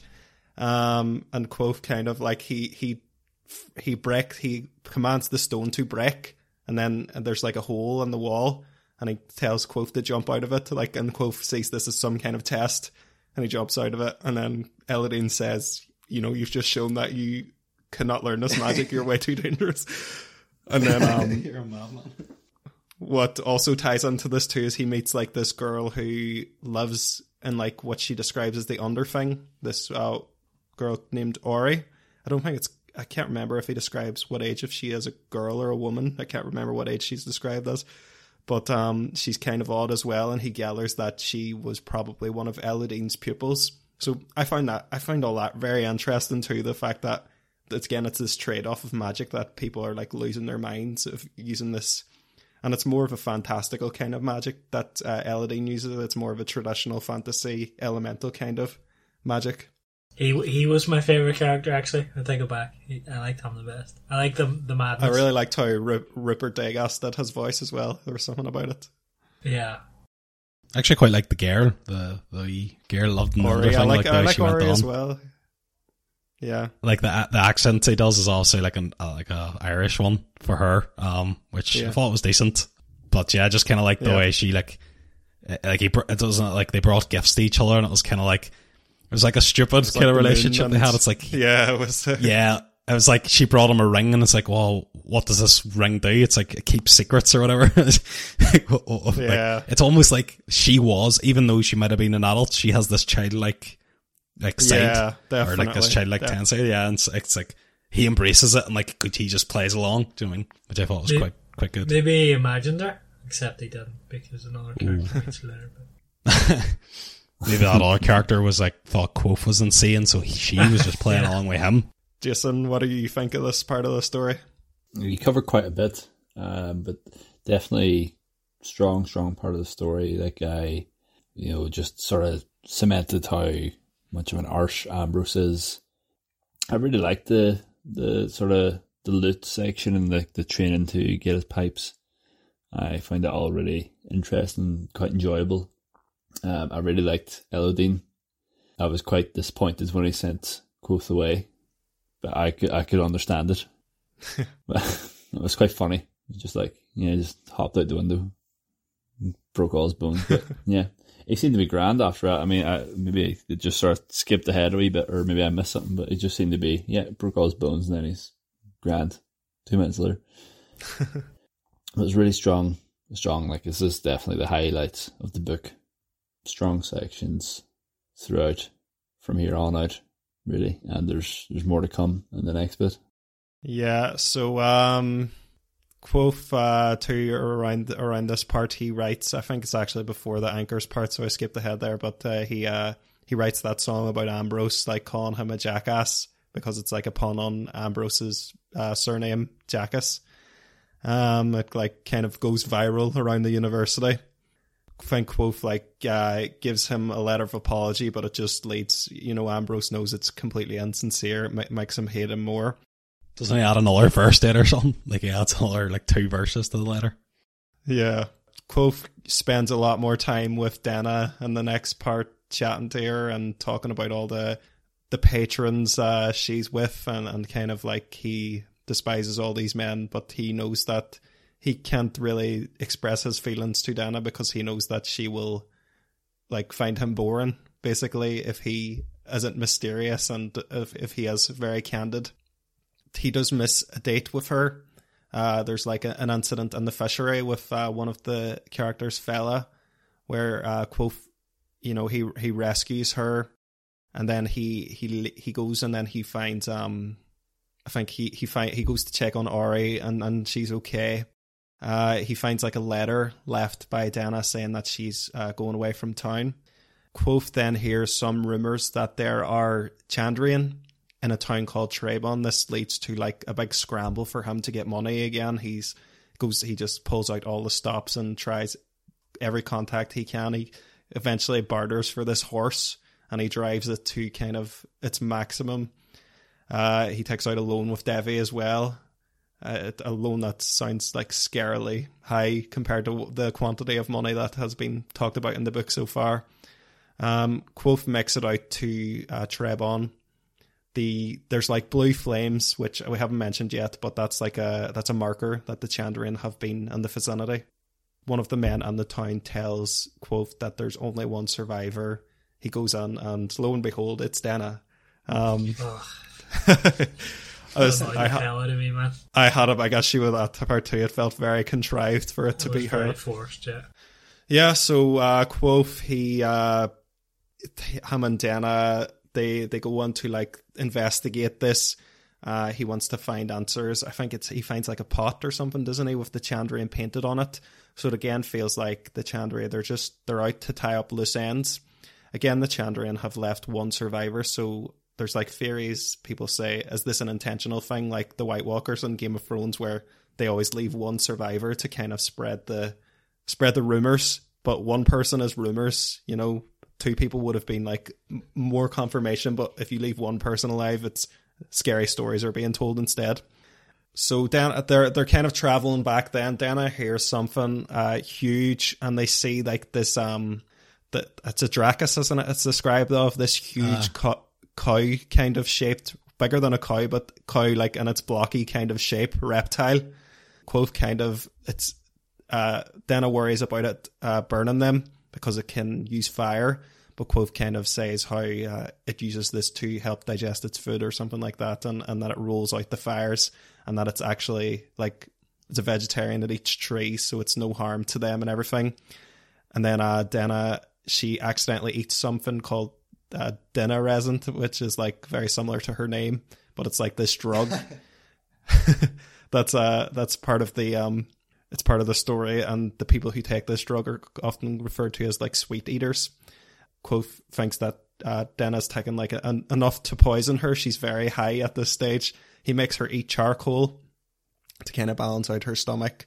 Um, he then concocts this plan to like uh, put enough of the resin together to essentially drug the dry uh, the Draccus, who, who's just he's basically it's a drug addict reptile that's massive. It's just kind of squashing these trees and going crazy, and it's eventually going to run out of these trees where it's getting the resin from. So, um, says we need to basically take care of that. Um, they keep rolling up the resin. Uh, I think it's in the end. Then it's like a, a wheel or something. He crushes the uh, the Draccus under. Um, yeah, so he goes he goes back. Then uh, he meets uh, with up with uh, a Wil and Sam, and he sees that his lute is missing. And then uh, obviously this is a big no no for Kvothe. It's a big uh, part of who he is. Uh, Ambrose has it. He taunts Kvothe with it. Kvothe uh, uh, Ambrose throws it down and it splinters. And Kvothe, and like this fit of rage, calls the wind. Ambrose falls, breaks his arm. Kvothe and Ambrose are put both put on trial and found guilty. Uh, Ambrose is f- fined, and Kvothe, I think he's expelled, but it's given like an uh, what it was the word again, like an ex- suspended suspension, uh, like a suspended expulsion not really sure what that means because I don't think they give an actual time frame, but um, it basically means it's not going to happen. I think. I think they said that like yeah, because it doesn't Elodin say that like this happens, this has happened before, yeah. so like yeah, it's like rescinded, and then then Elodin tells Kvothe that he's now um he's promoted basically to the next rank that he's a Re'lar because he was able to call the wind. Um, and that's kind of we go back, we jump back in back into the Fremen story. Um, they're back at the end, uh, and then um, Kvothe kind of there's this man from the road comes in. He's out of his mind, kind of possessed. He attacks and, and kills one of the uh, one of the people within the inn. Uh, Kvothe kind of stands by the whole time. We know that he has done all these amazing things, and yet he's completely passive during this moment. This kind of incites Bast to confront chronicler later, I think, in his own bedroom. And Bast reveals that he actually put out the rumors to say that uh, Kvothe was in this town undercover and that he was the one who brought Ambrose here, I mean, sorry, Chronicler here through those rumors. And that he says now Chronicler's job is to make Kvothe kind of realize how amazing he is, big him up more, and, and get like get him out of this rut that he's fallen in because like obviously the world has fallen into like this dark time where there's big spider creatures and stuff going about. So that's where we leave the story at that point. Um, covered a lot there. Uh, I'll go to you, Stephen. What do you think of the, of this part? Uh, where do we start? what was the start of this section? The him leaving after he's with Chandrian and stuff. He goes leaves. And... Yeah, I think yeah, just him leaving town. Yeah. Yeah, so uh, this this again, I thought this was good build up. You know, him kind of rushing to get to the scene of the crime that he's heard about. You know, him bartering with the guy for the horse. I thought it was quite funny, and then to find out that the guy scammed him anyway. I thought that was, that was really good. I enjoyed that a lot. When Denna turned up again, I was like, "This is really annoying." I'm really annoyed that she got inserted in here, and it's even more annoying when she doesn't really contribute. She's just there because she's there. I d- I didn't like that. Uh, the stuff with the dragon as well. I thought that, uh, yeah, it, it, was interesting, but at the same time, it dragged on. Like like other parts of this book, it just dragged for me. Yeah. And then when he gets back to the university, uh, I, I thought that was really interesting. I, I was waiting for like a proper like wizard fight uh, between him and Ambrose. That didn't happen, but maybe, maybe in the next one. I don't know. Uh, and then yeah, the, the discipline again. He, he, he gets called up for like harming somebody but he gets away with it again and gets promoted again or whatever. Which again, I liked it this time. To be honest, I think it was that was a good way to tie up the book. But yeah, well, it, it was okay. This section. Um, Jonathan, no, I'll go to you, Jason. Actually, what do you think about how the book ends and all this part? Um, I I still really like this section as well. I really liked the bit with the dragon. Actually, I thought that was, uh, yeah, it was a bit annoying that Denna just appeared. I, I feel like there's hopefully going to be an explanation as to why she keeps showing up and everything, but This is another thing I meant to say. She seemed a wee bit suspicious, like that she's there and stuff at the scene of the crime where the Chandrian are supposed to be, and he keeps running in there. I feel like there's going to be some also, sort of. she changed the story about fifty times. Sorry, Yeah. I think there's going to be some sort of Chandrian link to Denna. yeah. But yeah, I really enjoyed this. Really enjoyed the dragon fight. It did go on a little bit, but it was good. The the fight between Ambrose and him, he just absolutely wrecked him. It wasn't really much of a fight at all. And I, I, I liked the ending. Like I like the Skinwalker who came in in the framing story, and that was quite. It was quite scary, almost in a way. Although the Bast stuff really like was like what this how I, I know that the next book is like 40, 47 hours long. I'm like, what the hell is going to happen with Bast in this book? that absolute psychopath. Um, Yeah, but yeah, I, I, I did enjoy it. So first, I think a bit that maybe we didn't mention was like you know the Ambrose hiring the killers to come after uh, Kvothe and stuff, and I think it's like so. I like the whole foreshadowing up. It it's kind of like you know, obviously this is told from the point of view of Kvothe in the future, so obviously you know he makes out of, of alive, but still was able to create that suspense. It was like you know at the end of one chapter was all in Ambrose. I'll tell you about this time that Ambrose was trying to kill me basically. So obviously it's escalated to Ambrose hiring killers. Obviously, we, we didn't get a complete confirmation it was Ambrose. We just, you know, go by the assumption that it was. Um, and I think then it says there's another part that doesn't actually resolve yet. There's another foreshadow about Ambrose says that, uh, you know, Kvothe basically thought that he forgot all about him. Or he's just like backed off and stuff. Um, but I'm guess there'll be more in the future then. He's like, but I was wrong about that too, as you'll find out. So looking forward to what goes on there the the whole yeah the, the whole dragon part i do I, I agree with stephen that it was quite drag like it did go on for a bit there was a lot of i think it was mostly the stuff we know Denna and Kvothe kind of like these kind of intimate moments and stuff there was just too many i think i don't mind a wee bit of that kind of stuff but yeah it was just just kind of a bit too repetitive and stuff i did like the the the, the whole concept of this drug and the you know the you know terms that he created, the sweet eaters and stuff like that. That the stuff that he created around this like drug, but was quite interesting as well. The whole dragon thing itself, I, I was just trying to picture. I was thinking like you know like a bronchosaurus or something like that, because obviously they said like I have a cow kind of reptile, but then Yeah. it's eating like trees whole. So I was like, this thing must be like absolutely like Godzilla. Like it must be like yeah. I think, uh, I think it was massive, but it was just that shape. I Yeah, I mean, I thought that the, the actual end, you know, taking, getting the dragon and like trying to drug it and then like actually, you know, crushing it and stuff like that was quite, quite good. The actual actiony bits of that, like, and you know, that the, the dragon's kind of going on this almost mental rampage and stuff and doesn't like go towards like some town or something. And that's what Kvothe like saves it or saves the town or he makes it out that he's like this big hero and stuff like that. Um, to the townsfolk and all. Um, again, just kind of like manipulating people. Um, he's, he's kind of like, you know, the simple, the simple folk people and he's got like this like knowledge of all these things and he's just kind of like, oh no, I am a hero. I'm, you know, bigging himself up bigger than actually is and stuff. But again, it just adds to the character. Um, the going back to university, then the whole uh, fight with Ambrose and all. I mean, this is you know the book is called The Name of the Wand, and this is kind of where you get the the first. I know there's a same way like at the, at the very start of the book with the what do you call the the teacher guy game where A you know doesn't Kvothe like Abenthy where Kvothe like uh basically like ends up like taking all the air out of his lungs or something. This is the first time that he's actually like used it effectively. Um, and obviously it was by accident. It's kind of like, um, almost like somebody who doesn't like, yeah, it's that, this is just a common thing that happens in a lot of stories where they, it's like someone's got this internal, you know, they've got this internal power, but they, don't- they can't control it yet. And it always comes out in like a fit of Go on. rage. Yeah, yeah. Um, so I thought, yeah, that's, that's quite interesting. And it's, this whole book, I think, is obviously a setup for the rest of the story.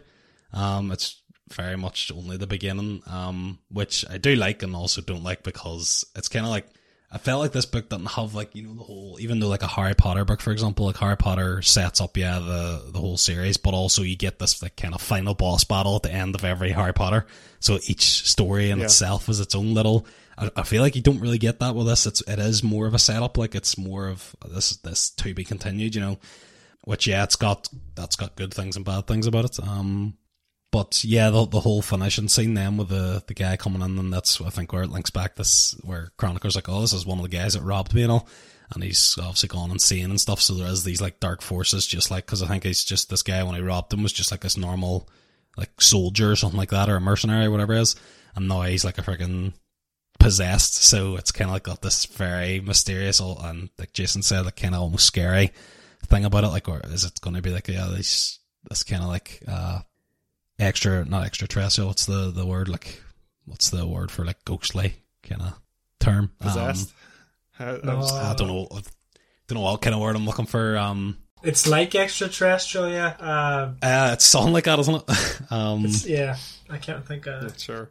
anyway um basically ghost ghost like or poltergeist like or whatever you want to term insert ghost term here yeah I liked how that left it at that and was kind of like geez what's what's just happened here and yeah the whole the whole Bast thing you know Bast has kind of been this pure cam almost like this you know guy that's like like uh, uh, it's kind of like he's like Kvothe's you know seconds in command. It's like almost like you know you feel like Kvothe is the man in charge and Bast is like just this like we apprentice but it just goes completely flipped the other way and then it's like Bast has actually been trying to manipulate the whole situation this whole time and he's a, yeah he's an actual psychopath uh, i just felt that was like uh, just a brilliant way to end it so uh, yeah i really enjoyed the ending and i'd be excited to read the next one Uh, I'm just gonna do like one minute, very quick. I really enjoyed the ending of the book as well. I enjoyed the fight with the Draccus, big dragon fight. What's not to love? It was it did go on a wee bit. I agree with Stephen, but uh, I don't know. I enjoyed it overall, and I enjoyed the confrontation with Ambrose. I don't think it had to be like this big fight or anything. I I just enjoyed the use of the magic. I thought it was climactic enough for me.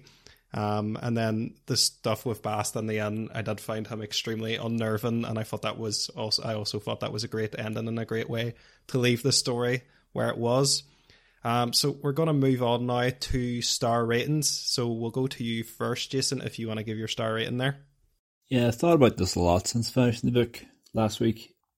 I, I've sort of hemmed and had a jump between two scores, and I've always feel like sticking it in the middle of those, but it would be the first time anyone's give a a quarter mark. Oh, But yeah, I've really jumped between a, a four and a four and a half. But when I look at the books I've given a four and a half, I still feel it's just not quite that level. So I think I would have to score a four out of five, um, which I feel is does feel low, but I just don't think it's high enough That's for a high, four out of five. It's high, high. but I still still I still feel like it's for for the epic that it is. I feel like it could have been higher, but I just I just don't have enough in it to give to give it a four and a half, despite you know having a good twenty odd hours of fun with it. You know, So next we'll go on to Jonathan there. Um, Jonathan, do you want to give your star rating? So yeah, like I said uh, at the very beginning, um, quite enjoyed this book. Find it very interesting. Parts, my few gripes were yeah, there was bits that were a bit draggy. Probably could have been thinned out a bit. I think this book was twenty eight hours. I think probably could have been about twenty hours. There's definitely about eight hours of of guff on there. However, the parts that I enjoyed, I really enjoyed. Um, I just like the whole university setting, which is the setting for most of this this book. I like the character, the main character, um, Kvothe, the the whole backstory of the trip and um being this child genius and you know going on and like how then the him like growing and learning all this stuff about the magic system and then how the story's actually left where he's you know kind of in a, a shadow of himself um like how you see he's like this great character and all for it, his learning and stuff and now he's like this as we found out uh, near the start of this discussion, he's actually still quite young, but he's already seems to have retired and he's hiding away. I just think, yeah, it's, this book has been such a good intro book to the series. So Yeah, I think overall, um, again, uh, sorry, I just want to talk about the narrator as well as we haven't mentioned them yet. I thought the narrator was good. Um, I actually quite liked a lot of the accents that he did, even especially, actually, I thought his, his female accents were quite good. Like the, uh, what do you call the, the wee girl that was in the, the, the blue thing? Auri. Auri, yeah, I actually quite, quite like that, the voice he did for her. Yeah, I thought he, he did a, a really good job. Um, definitely, um, added a lot of stuff too. Like it wasn't just like a another you know voice. It was it was actually like got a, a little bit of you know acting and stuff in there as well. Um. So yeah, I, I I don't know why Jason was saying a four seemed low. I think a four is a good score, so I'm also going to give it a four. Yeah, I, th- I think yeah, we need to. Like, I was also confu- confused. Yeah. I was because also confused about Jason. It sounded like it was going to hit the two. I, I, yeah, I, yeah, I, I, yeah. I think we need to do out of ten because people keep I've noticed this a few times, not just with Jason. Like people will rate a four and be like, "It's kind of low," and I'm like, four's like one of the higher scores." no, basically, it's well, it doesn't like, matter if it's out of ten. It's it's relative. Like a four point five is a nine, a four is an I eight. Like, it's, it's yeah, the same. No, well, I feel like you know, there's more room there to like understand you your feel like people are probably hesitant to put like the number three, whereas yeah, they, might be more, they might be more likely to go to like a seven. Yeah, because you said this to me the last time, Michael. I or uh, was it The Shining? I can't remember. It was some book that I gave like two and a half. And you're like, well, that's really low. And I'm like, it's literally half. Oh no, that was that was Jason about Calypso. Oh yeah, so yeah. Well, I give that a three, but yeah, that's like that's better than than half, like average, like so. Yeah, no, no, I know what you're saying. I, I know. Uh, we could we could uh, maybe do that. You know. Um, I don't really care at yeah. the same time. Just just put it there. no worries. Do you want to give your rating now anyway, and I'll give mine after? Yeah, I think so. I, I, like I said, this was a roller coaster for me. Not as much as well. It was okay. Not, it was much better than the Final Empire. I'll say that. So you tick that box for me, Michael. Good man. but there were a lot of problems that I had with it. There was a lot of sections that, that dragged for me. And again, this was a book that I had to fast forward at one point. And I don't like doing that, and it definitely drags the score down for me. But there was a lot of stuff in there that I really liked, and I do sort of want to find out more about the story. Although I did read that the author is like eight years behind releasing a book or something. So it's I given a lot of going to chat about that vibes. after uh, on trivia. So George R. Martin. So, so I don't know if I want to read we'll the chat second about it more book. trivia. Yeah. yeah, I don't know if I want to read the second book just to be told that he's, you know, it's not coming. Yeah. The third one's not coming yeah. out. Yeah. Uh, so I don't get the you know the the, the end of the trilogy. Um, but yeah, I think for a star I'd, or for rating, I'd give it a three. It's above average. It was, it was good enough. The narrator I thought was really good. Yeah, like Johnny was saying, all his voices and stuff were really good. Yeah, I think he's, he's definitely a good fit for the genre.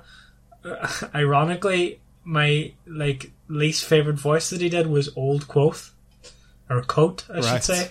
I, right. I, for some reason I, I thought that was the weakest one, which is quite quite funny. Um, but yeah, it's good. Overall, I'd give it a. I'd say it was good. Right, no worries. Uh, so on to my story, and then I, I picked this book, so obviously there's picker bias at, at play here. Um, but I have said there are some big problems with the book. Uh, Kvothe is definitely a Mary Sue, in my opinion. Um, I know that there's arguments that he's an unreliable narrator. Can we really believe that he hasn't embellishing? Still, it impacts the enjoyment of the story that he doesn't feel a bit more. I think he should feel more in this story. He does feel the odd time he falls out that window. That was fun. You know, I enjoy, I would have liked more more stuff like that, but um, but I still think the way this story is written, the the world building the crafting of the characters, the crafting of the mystery, the Chandrian. I think everything is so well developed in this book, and I, I definitely agree that it is one of the one of the titans of the fantasy genre. I think it does it does so many refreshing things. Like it tells this intimate story that I so I so sorely I was kind of like uh, this disenfranchised with like this fantasy genre because I was kind of like, oh well, it's always like the big action and the big bad and the big whatever, you know, and then this story is just about kind of a guy and, and we random adventure. So it was just It was just what I needed when I, I read it. It felt very refreshing, even though, as we've pointed out, it does use classic fantasy tropes here and there. There's even like small ones like the main character has red hair. That's a big thing in fantasy books. His name begins with a K. That's another randomly big thing in fantasy books. Um, I think another big flaw of this book too is I think Denna, I kind of go on and off her. I'm not sure 100% whether I do or don't like her. I know she's written to be very mysterious she's a bit uh, a bit flighty, and I'm just not. I can't quite pin her down. I don't think this book has the best writing of women in general. I think there are some great women characters in the book. I think Auri is a great character, but I think it's a long time before we meet any any women in this book. Uh, I think it's even Kvothe's mother doesn't really play that much of a part, so I think that's something that could have been improved in this book but I still think it is a fantastic fantasy book. So I'm also going to give it a four. Just to come back, we actually forgot to do the guessing thing at the start. Yeah, just important Oh, okay. too in the chat. That, that being said, I actually think it's more appropriate to do it now that we know this whole story. Well, that we've explained the whole story. Um, that I don't I don't know if you want to change it in future, but um, yeah, I think it does make sense to do it now anyway. So I think Michael, if you want to come back to that first. Aye. Um, so I, I listened to them before the episode, and now we've done that much. I can't really recall them, but I can't remember. I can remember who I thought was the winner. Um, Stephen, from what I remember of your guess, it was a wee bit vague. Uh, Yeah. There wasn't that much detail. I um, that was my main issue with your guess. I think my issue with There's Jason's no way you guess. could guess it from the picture though. Like, there's no, no, way. no, no. Well, that's My the main game, issue that's, with- that's what's fun about. uh, my main issue with Jason's guess is I think he he kind of said quote he thought Kvothe was like an evil character, and I think he he pay he thought the forest would play too much into the plot. I think that was another part of your guess too, Stephen. Yeah, I think it was. Yeah, I think my guess was mostly about the forest. Like elemental Aye. or uh, something. Yeah, yeah, yeah. You start. Oh, that was a point in your favor. You did mention elemental, which it's not the main magic system, but it is a magic system on this. So that was something that I thought was in your favor.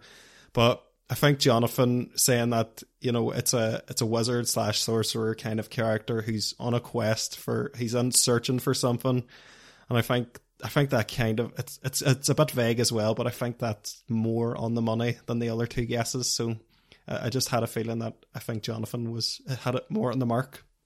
So yeah, I'll give the Uh, I mean, it's it's hard to um not be vague, I guess. Obviously, when it's such a vague picture, like, but um, yeah, it's about probably who's who's least vague and who's cl- obviously still closest. Um, but yeah, um, I'll, I'll definitely take the the one on this one. Right. Happy days. We'll blaze on through here through trivia. So there's only one real part of trivia that I really wanted to bring up, and it's what Stephen mentioned. Patrick Rothfuss, the big elephant in the room that we have not mentioned at all in this review, is The big he has got George R. R. Martin syndrome. He has not addressed this series in a long time. It's gone on hiatus for a long time. There was controversy. He said that he was going to like release a chapter of he was going to read out a chapter of the new book if like fans donated to the charity. Raised over 700k.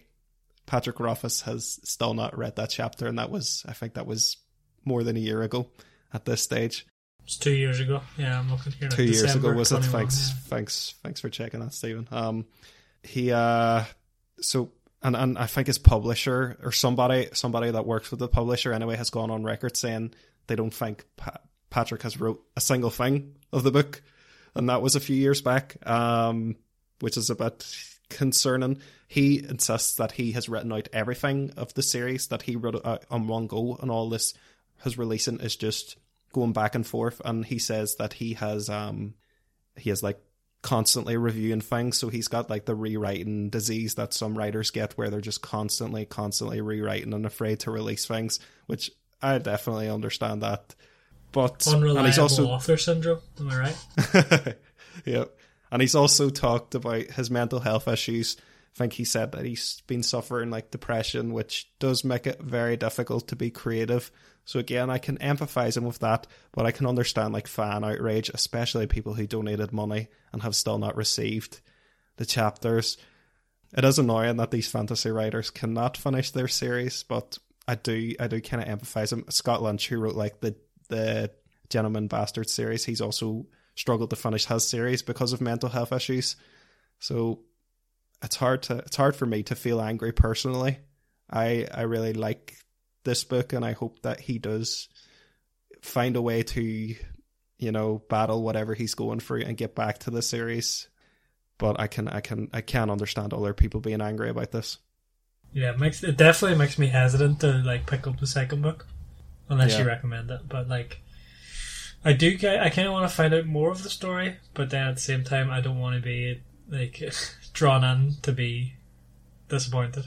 One fa- thing I'll say about the sequel is Kvothe's neckbeardiness does go up another level. Oh yeah, nice. Nice. yeah, that's the situation with the series at the minute, and, and people are quite angry about it. But hopefully, hopefully it does come out someday. But it could be like a Game of Thrones where we just never get it, and that's probably that's probably the reason. This we hasn't will, been Michael. adap- We will get we will get Winds of Winter. We will. It's coming. No, It's coming. It must be almost done. No, I'm afraid not. Um, uh, this this also this was released in like 2007, so I think like the first Mistborn book was released around this uh, time, and as was like the first Gentleman Bastard series. so like it was a pretty big, very big couple of years for like best selling fantasy books, 2006, 2007. Right, on to what else we're consuming. Um, anybody in particular want to go first? I'll go, I guess. So, I think I mentioned in just in our last episode, which was recorded before Christmas, that I was trying to do read a physical, actual read the book physically, um, rather than listen to an audiobook. Like, and for like kind of New Year's, my resolution then was more or less basically to to start off this was going to be to read one book a month, so twelve over the year. So the first book I actually did start at the start of December, um, but I was taking it really slow because of Christmas and all that. But then I did get it finished. Was the the Glucose Revolution one that I mentioned before? So I've also been in February now. Um, I moved on to my next one, which is uh, uh, a guide to Chinese myths. So obviously we know a lot about uh, probably Greek mythology, Norse mythology, even like Roman mythology. But I mean, much do you actually know about like Chinese mythology? Um, uh, More, more than I you would pers- think. personally don't know anything from it. Um, don't know about any other like gods or stuff like from their ancient times or anything like that. So yeah, I just thought I would pick up something like that. There's actually this. Uh, it's not like a series, but it's like published by the same publisher. Um, like does one on like Greek myths and Roman myths, and actually on Irish myths as well, which I'd be interested in reading because being Irish, I don't actually know that much about Irish myths either. I, know the main figures and stuff like that, but I don't know them as well as the Greek myths or the Norse myths. Um, so I'll probably continue that sometime. But yeah, I'm gonna try and finish this by the end of February and then move on to another one, which I'll probably update in the next the next episode of this and what what that is. Um, I haven't decided. Actually, well, actually, I have decided, but I'll I'll leave it as a big surprise. Uh, TV. Uh, so I've been watching a series. I think I mentioned before, *Halt and Catch Fire*. It's like a computer programming one. Oh yeah. So it's about right. yeah, it's a, it's about the early kind of like development of computers. Like so, like it's it's this is a fictional story, obviously, but it's about them like competing against IBM and stuff, and Apple trying to make like the you know the best computer, the best early computer and all. So there's a lot of like programming tropes and all, but obviously there's like you know it's very dramatized as well. Um, but it's really good. So I just started the second season of it. Um, so um, yeah, I'm quite enjoying that. And then yeah, not not, not too much else to be honest. Like I've been doing a bit of bit of gaming and stuff. Um, I was playing one there, strategy Company Heroes, which is I've always been looking for a good World War Two kind of strategy game, and this one is quite is quite decent. I played the first one. There was a third one there released, which is what's kind of like pointed out to me. But I'm like one of them people too. When I when I see a game, I have to go back and play like the start, unless it was like too long ago that it, like the first one is nothing like the most recent one. Like for example, Fallout. Um, I remember saying I tried to go play the first Fallout, and it was it's so like crap because it's like you know completely different than what like Fallout Three is like. Um, but like this one is kind of the first one was in 2006, so yeah, I went back and played that. So playing stuff like that. Um, but yeah, I've been doing a bit of programming work um as well. Um, so I'll probably bring that up in my plugs but next. So yeah, that's me. Happy days. Uh, Stephen, what are you consuming? Uh, nothing much for me. Uh, let me think. Mm, TV, there's some TV show that we watched. Oh yeah, Mr. Bates versus the Post Office. Uh, we me and Sarah watched that uh, in a couple of days. Class, so it was. Highly recommend it. Um, it's a true story. Obviously, there's some like you know bits in it that are you know, fabricated for drama reasons, but uh, it was a real event that happened. So definitely give that one a watch. Oh yeah, I know, I know about that. Yeah. Is that the big, the big the scandal with the, the issue with the software? Yeah, exactly. Yeah. So, Yeah, yeah. so I don't want to spoil it, like, but there's this. The post office had this like computer system that um, was like super buggy, and it was like charging Yeah. people and stuff. And yeah, it's, it's really good. Those Uh, programmers, eh? Eh? Fucking programmers, you can't trust them. I know you can. so uh, de- I would definitely give that one a watch. Um, and then other than that, like I'm just kind of doing the same old stuff. You know, finished book three of Slow Horses there. Uh, I can't remember. I think it was in the last episode. We we had just finished the season three, which kind of covers the same you know plot. So just rehashing the same thing over and over there. And gaming wise, still on the the muck as I like to refer to it, uh, World of Warcraft. Big into that again.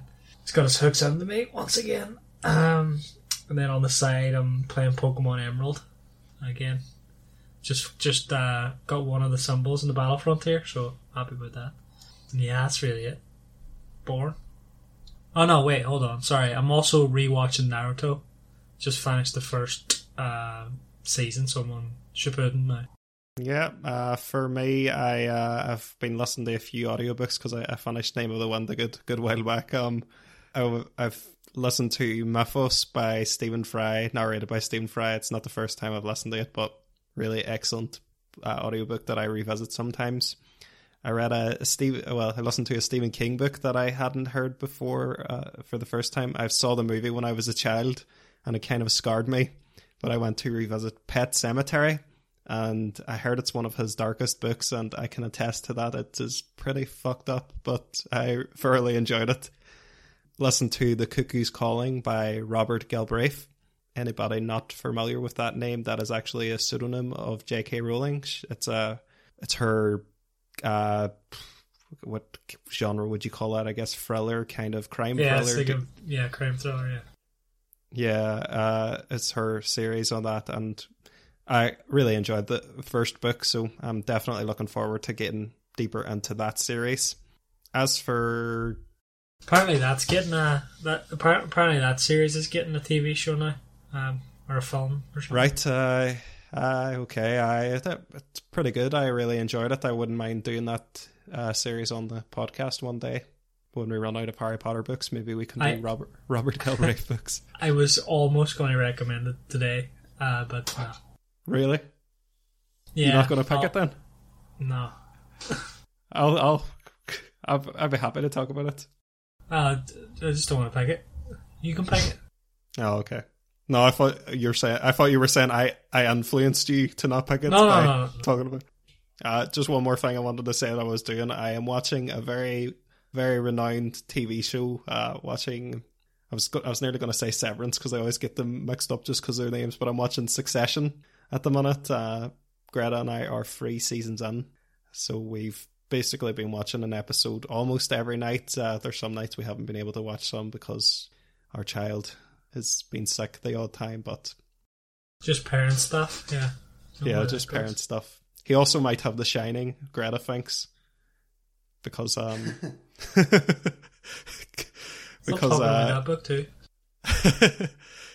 she had uh strawberries and peanut butter, which I know is a very weird combination, but um, she had that the other night, and uh, Jonah said Jonah wasn't aware of this, and then he said he wanted peanut butter and strawberries the same as mommy. So now Greta's convinced he has The Shining, but yeah.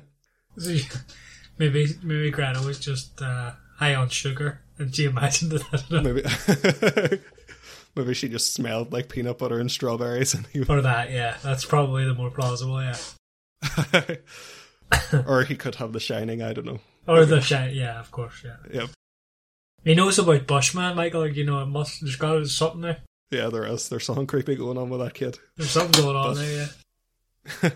but yeah, I'm really enjoying Succession. I it's a bit uh, it's a bit slow getting onto it, but I can kind of see what the hype's about now at this stage. It's a really, really well done show. Really enjoying it, and I can't wait to get through it. But I'm sure there will be a great absence in my life once it's done. Um, yeah, so we'll do plugs uh, quickly here. You guys got anything you want to plug or advertise or anything like that? Yeah. So I kind of took a break from my whole YouTube stuff for probably I think it was October, November was the last video, but I just started a new video series on it called Q School. So Q is the programming language I use in my day to day. So it's basically going to be tutorials and stuff in that language. Um, Q School is a kind of uh, pun because there's a thing in golf called Q School where it's basically how like amateur golfers qualify for like the the PGA and stuff. Um, and yeah, just thought I was a genius when I came up with that. But um, uh, anyway, um, yeah, so I've started that and I've got the first video just came out there and I'm going to do one a week. I've got the next two ready to go, so I should should definitely be committed for the first three weeks of it anyway. But because they're only wee short videos, they're not too difficult to make or anything, so I should hopefully get out one a week, hopefully for definitely a, a good few weeks. I'll probably take a break at some point and move on to something else and then come back to it. But yeah, just wanted to put that there, and then the link to the channel will be in the description as always. Nice, happy days. I don't have anything as always. I've been thinking about starting streaming some games and stuff, but then I get Yeah. really like put off by the start of it, where you have nobody watching and I'm just kind of sitting there. Yeah, Then I don't do it. hopefully, yeah. hopefully, if we build like more of a following on this podcast, there'll be like enough people to tell about it. That where you won't have that at the start. Yeah, just the usual for me. Uh, my uh, check out the Dark Tales. That's my uh, short horror podcast. Check out Soulbonder. That's fantasy podcast. Um, and check out Real Report. That's Jonathan and I's movie podcast. Uh, links for all Check of out Michael's be- podcast podcast. Links for all of those will be in the description below if you have any interest in any of those. Um, also, check out Prime. Have you guys heard about Prime the drink? The drink, yeah. Oh yeah. Oh, I I get like a bottle every night. Uh, uh, my favorite like subreddit at the minute is the Prime subreddit because they just talk about how much they hate Prime and like oh really? It's mad. Like it's so like it's got like it's like so popular because it's like this hydrating thing. It's got like like I think it's only like two grams of sugar in a bottle, but it's like so sweet. And it's like yeah, it's got no sugar, but this definitely isn't good for you because No. because it's got like it's got like vitamins and all. It's like it's the good energy version. The energy version has two hundred um, milligrams of caffeine, which is the equivalent of uh, six cans of Coke or two Red Bulls. How is that allowed though? You can't even know. get a like the old like a big can of coke. Do you guys? I don't know if they own the company or anything, but do you guys know who like launched it? It's like YouTube like, um, people. Logan Is it Paul. Logan Paul I and Logan KSI Paul, or KSI. something? Yeah. Aye, aye. So clearly, like their market is children, and they're selling this drink with two hundred. Yeah, it's really scummy, like. caffeine. Yeah, yeah. I only buy the the one I get is like a post gym one, and it's the hydrate one, which doesn't have any caffeine. Um, and it's- so you're a fan two of the product? I actually, it's quite quite nice, like, but it's there's something up with it, like, because it's so nice, and it's like there's no sugar in it. It's like how how is this so nice? But um, yeah, I've tried all the flavors. Um, it is it's, good. like, it's but- aspartame, isn't it? It's the the sweetener in it. Uh, yeah, the sweetener. Yeah, so I mean, sweetener is one of them things that's you know we won't know the long term effects until people have been taking it long term, and because it's relatively new, um, yeah, we won't we won't know.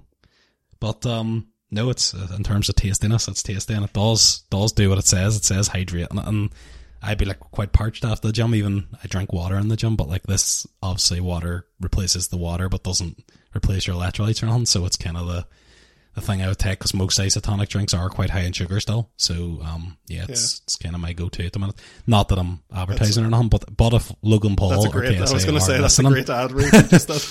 yeah, if Logan Paul or KSI are listening, um, they can actually see anything here. KSI did his first. He used to obviously made it on YouTube. And he did his first um live stream there in like ten years. I was like, geez, how's how's he been off you like YouTube live stream for ten years? Oh, really? He used to do like he used to do like FIFA videos and like him like just going mental when he scored and all like, which is we we can kind of relate there because that's the way we go when we score in FIFA too. What do you mean, YouTubers? Are these guys not professional boxers? Are they not? the best boxers ever. Well, L- what I heard. Logan Paul's actually in the WWE, like, so he's probably getting a Oh, serious is amount of money. like. Okay, oh man, the one that's Which- known for being fake, right? Aye, but it's it's basically stuntman, like, and do you ever Well, see aye, the things like, they do? Like, it's, it's mental. But, um, yeah, um, yeah, they're professional athletes now, basically. Um, but yeah, he it seems like he's going back to doing YouTubing. I'm just I'm not a I'm not a huge fan of using your uh platform to sell merchandise, but if anybody wants to buy an official audiobook club t-shirt, the link will be in the description. Well, I actually quite like the logo that we have, so I would actually. I, I think our logo is club. I love yeah, I love our logo. Yeah, you I can think, get I it think printed it's, on the t-shirt, like if you just want. Oh, I yeah, definitely. But um, yeah, I think we're we're not at the the point where we want it. We could probably just get our own like our hoodie, that's or what that's what I'm saying. I we could just get one Yeah. for. Yeah. and then we'll be walking advertisements. Then And if you buy Like- if you buy two, you'll get a free bottle of Prime. I think we should do our own uh isotonic uh, drink. That's like not because like obviously theirs is because they're professional athletes. They're targeting a hydrate for after athletes. So ours should be out for after. So this is the average. So I'll just put this now for after your uh, long listening stunts of listening to audiobooks. You know when you're just got that thirst after the listen. Do you ever get that thirst, Michael, after you've listened to an audiobook for two hours? All the time, sometimes during it. Five hours for Boom, him. insert the, the audio drink or something, a drink you consume with your ears. Bang. I'll, I'll overlay some epic music over that and it'll sound amazing. Oh, we can we could actually create one called Audio Brew, which is like our own coffee. Oh Jesus, I'm on that. Yeah. Right, guys, I It, quit. hei- I'm it starting heightens your concentration while you're listening to audiobooks. Yeah, you can. and it it's like tastes great. yeah, it tastes great. And then we'll insert Jason doing you know that fast reading where they say terms and conditions and all that kind of crap. It's Something like you may I die. fucking audio audio brew may cause seizures or, or something like that. anyway, enough shock and talk. Let's go to the next pick. Oh, that's right. We haven't even done that part yet. I forgot about that. Uh, yeah, so point. that's my. J- I Jason's relieve my myself of my hosting duties, and we'll pass the the mantle on to Stephen. There you go, Stephen. Oh, yeah. So I was supposed to pick the next pick, but I forgot uh, until two minutes before we started. I did have some things in mind though, so um, yeah. I was almost going to bust out the Red Rising for this one. I thought this was t- there was time to bust that out, but I'm not ready for that just yet. Um, and then yeah, I also thought about doing Cuckoo's Call, like Michael was saying, but then I, I didn't. Even, I didn't want to do that, unrelated to him bringing that up. And I think what I've settled on is going to be Red Dwarf, Infinity Welcomes Ooh. Careful Drivers, by Rob Grant and Doug Naylor, narrated by Chris Barrie. I'm str- I'm really struggling not to say what I think of this book, but I have I've have read it bef- uh, read it before. hmm Since Jason's not here, and I is this related to the Red Dwarf TV show? It's yes, almost. Uh, story. Uh, the story is basically the same, except it's you know, Well- much more condensed. I haven't seen the show, but I do know what it's about, so I also know mostly what the book's about. Um, and Jason's not here, so I think we can skip the guessing. Yeah, we can skip the guess. Um, that's fine. I will say I don't know how Jason will like this because it is very hitchhikery at times. I don't give a shit. I read. I, I listened to Blood Meridian for him. Okay. Uh, uh, we'll get another round of us just gushing over something and then Jason hating it again. That was fun. That Hate it, uh, That's fine. if like, listen, if you don't like it, that's fine for me. I, I don't mind. Sweet. I want to read so, grand. Okay, so just again, that's Red Dwarf, Infinity Welcomes Careful Drivers by Rob Grant and Doug Naylor, narrated by Chris Barrie. Thanks. Happy days. Goodbye. Leaders. Bye. Chatties on the flippity flip. Bye. Oh fuck! I forgot. good, good save, Jonathan. Flippity flamwazzle. It's Michael's catchphrase that he never says. Everyone else has to remind them. of.